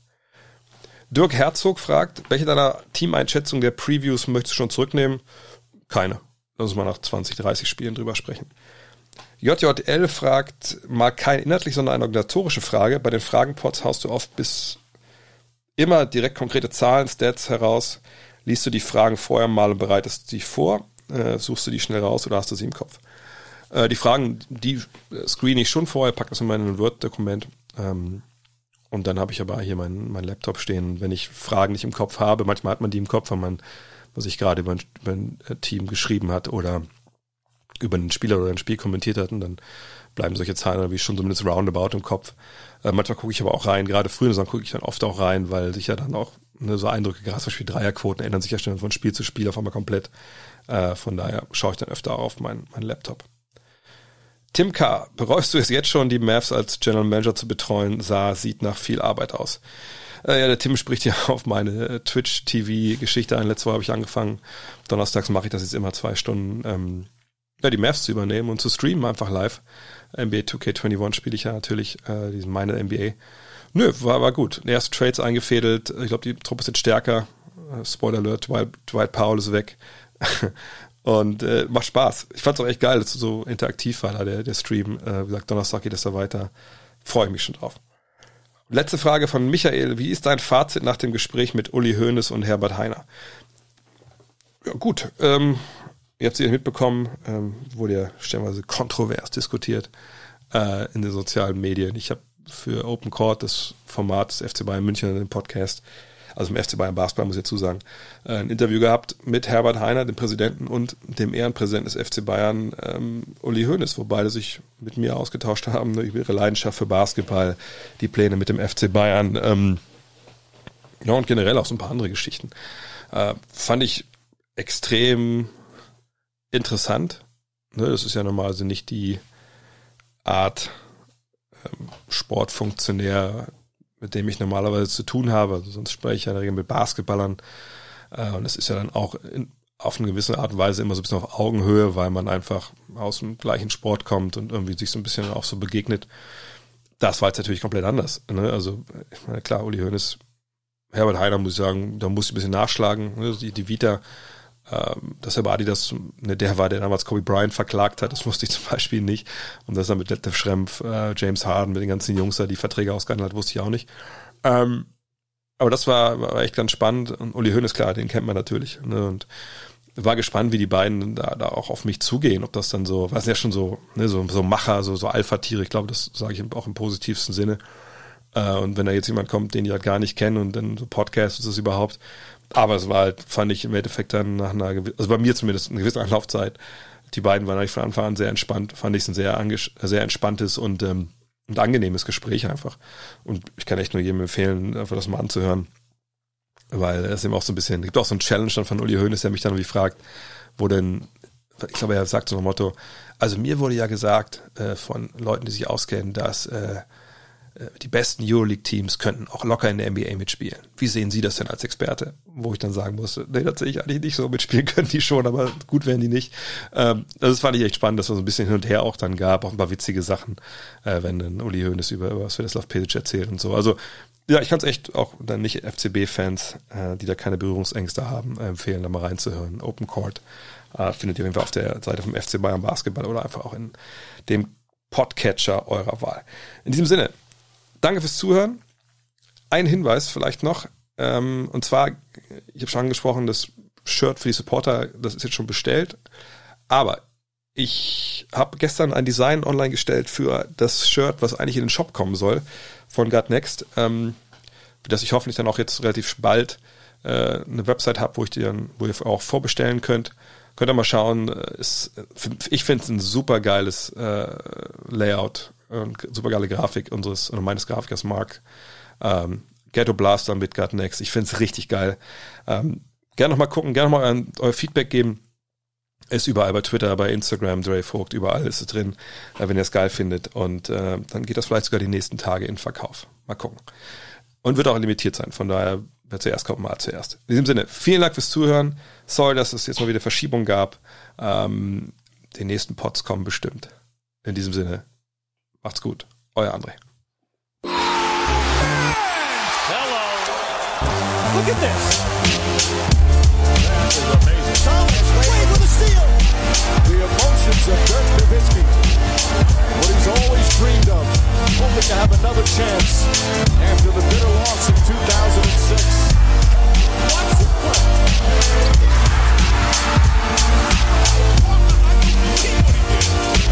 it play. That is amazing.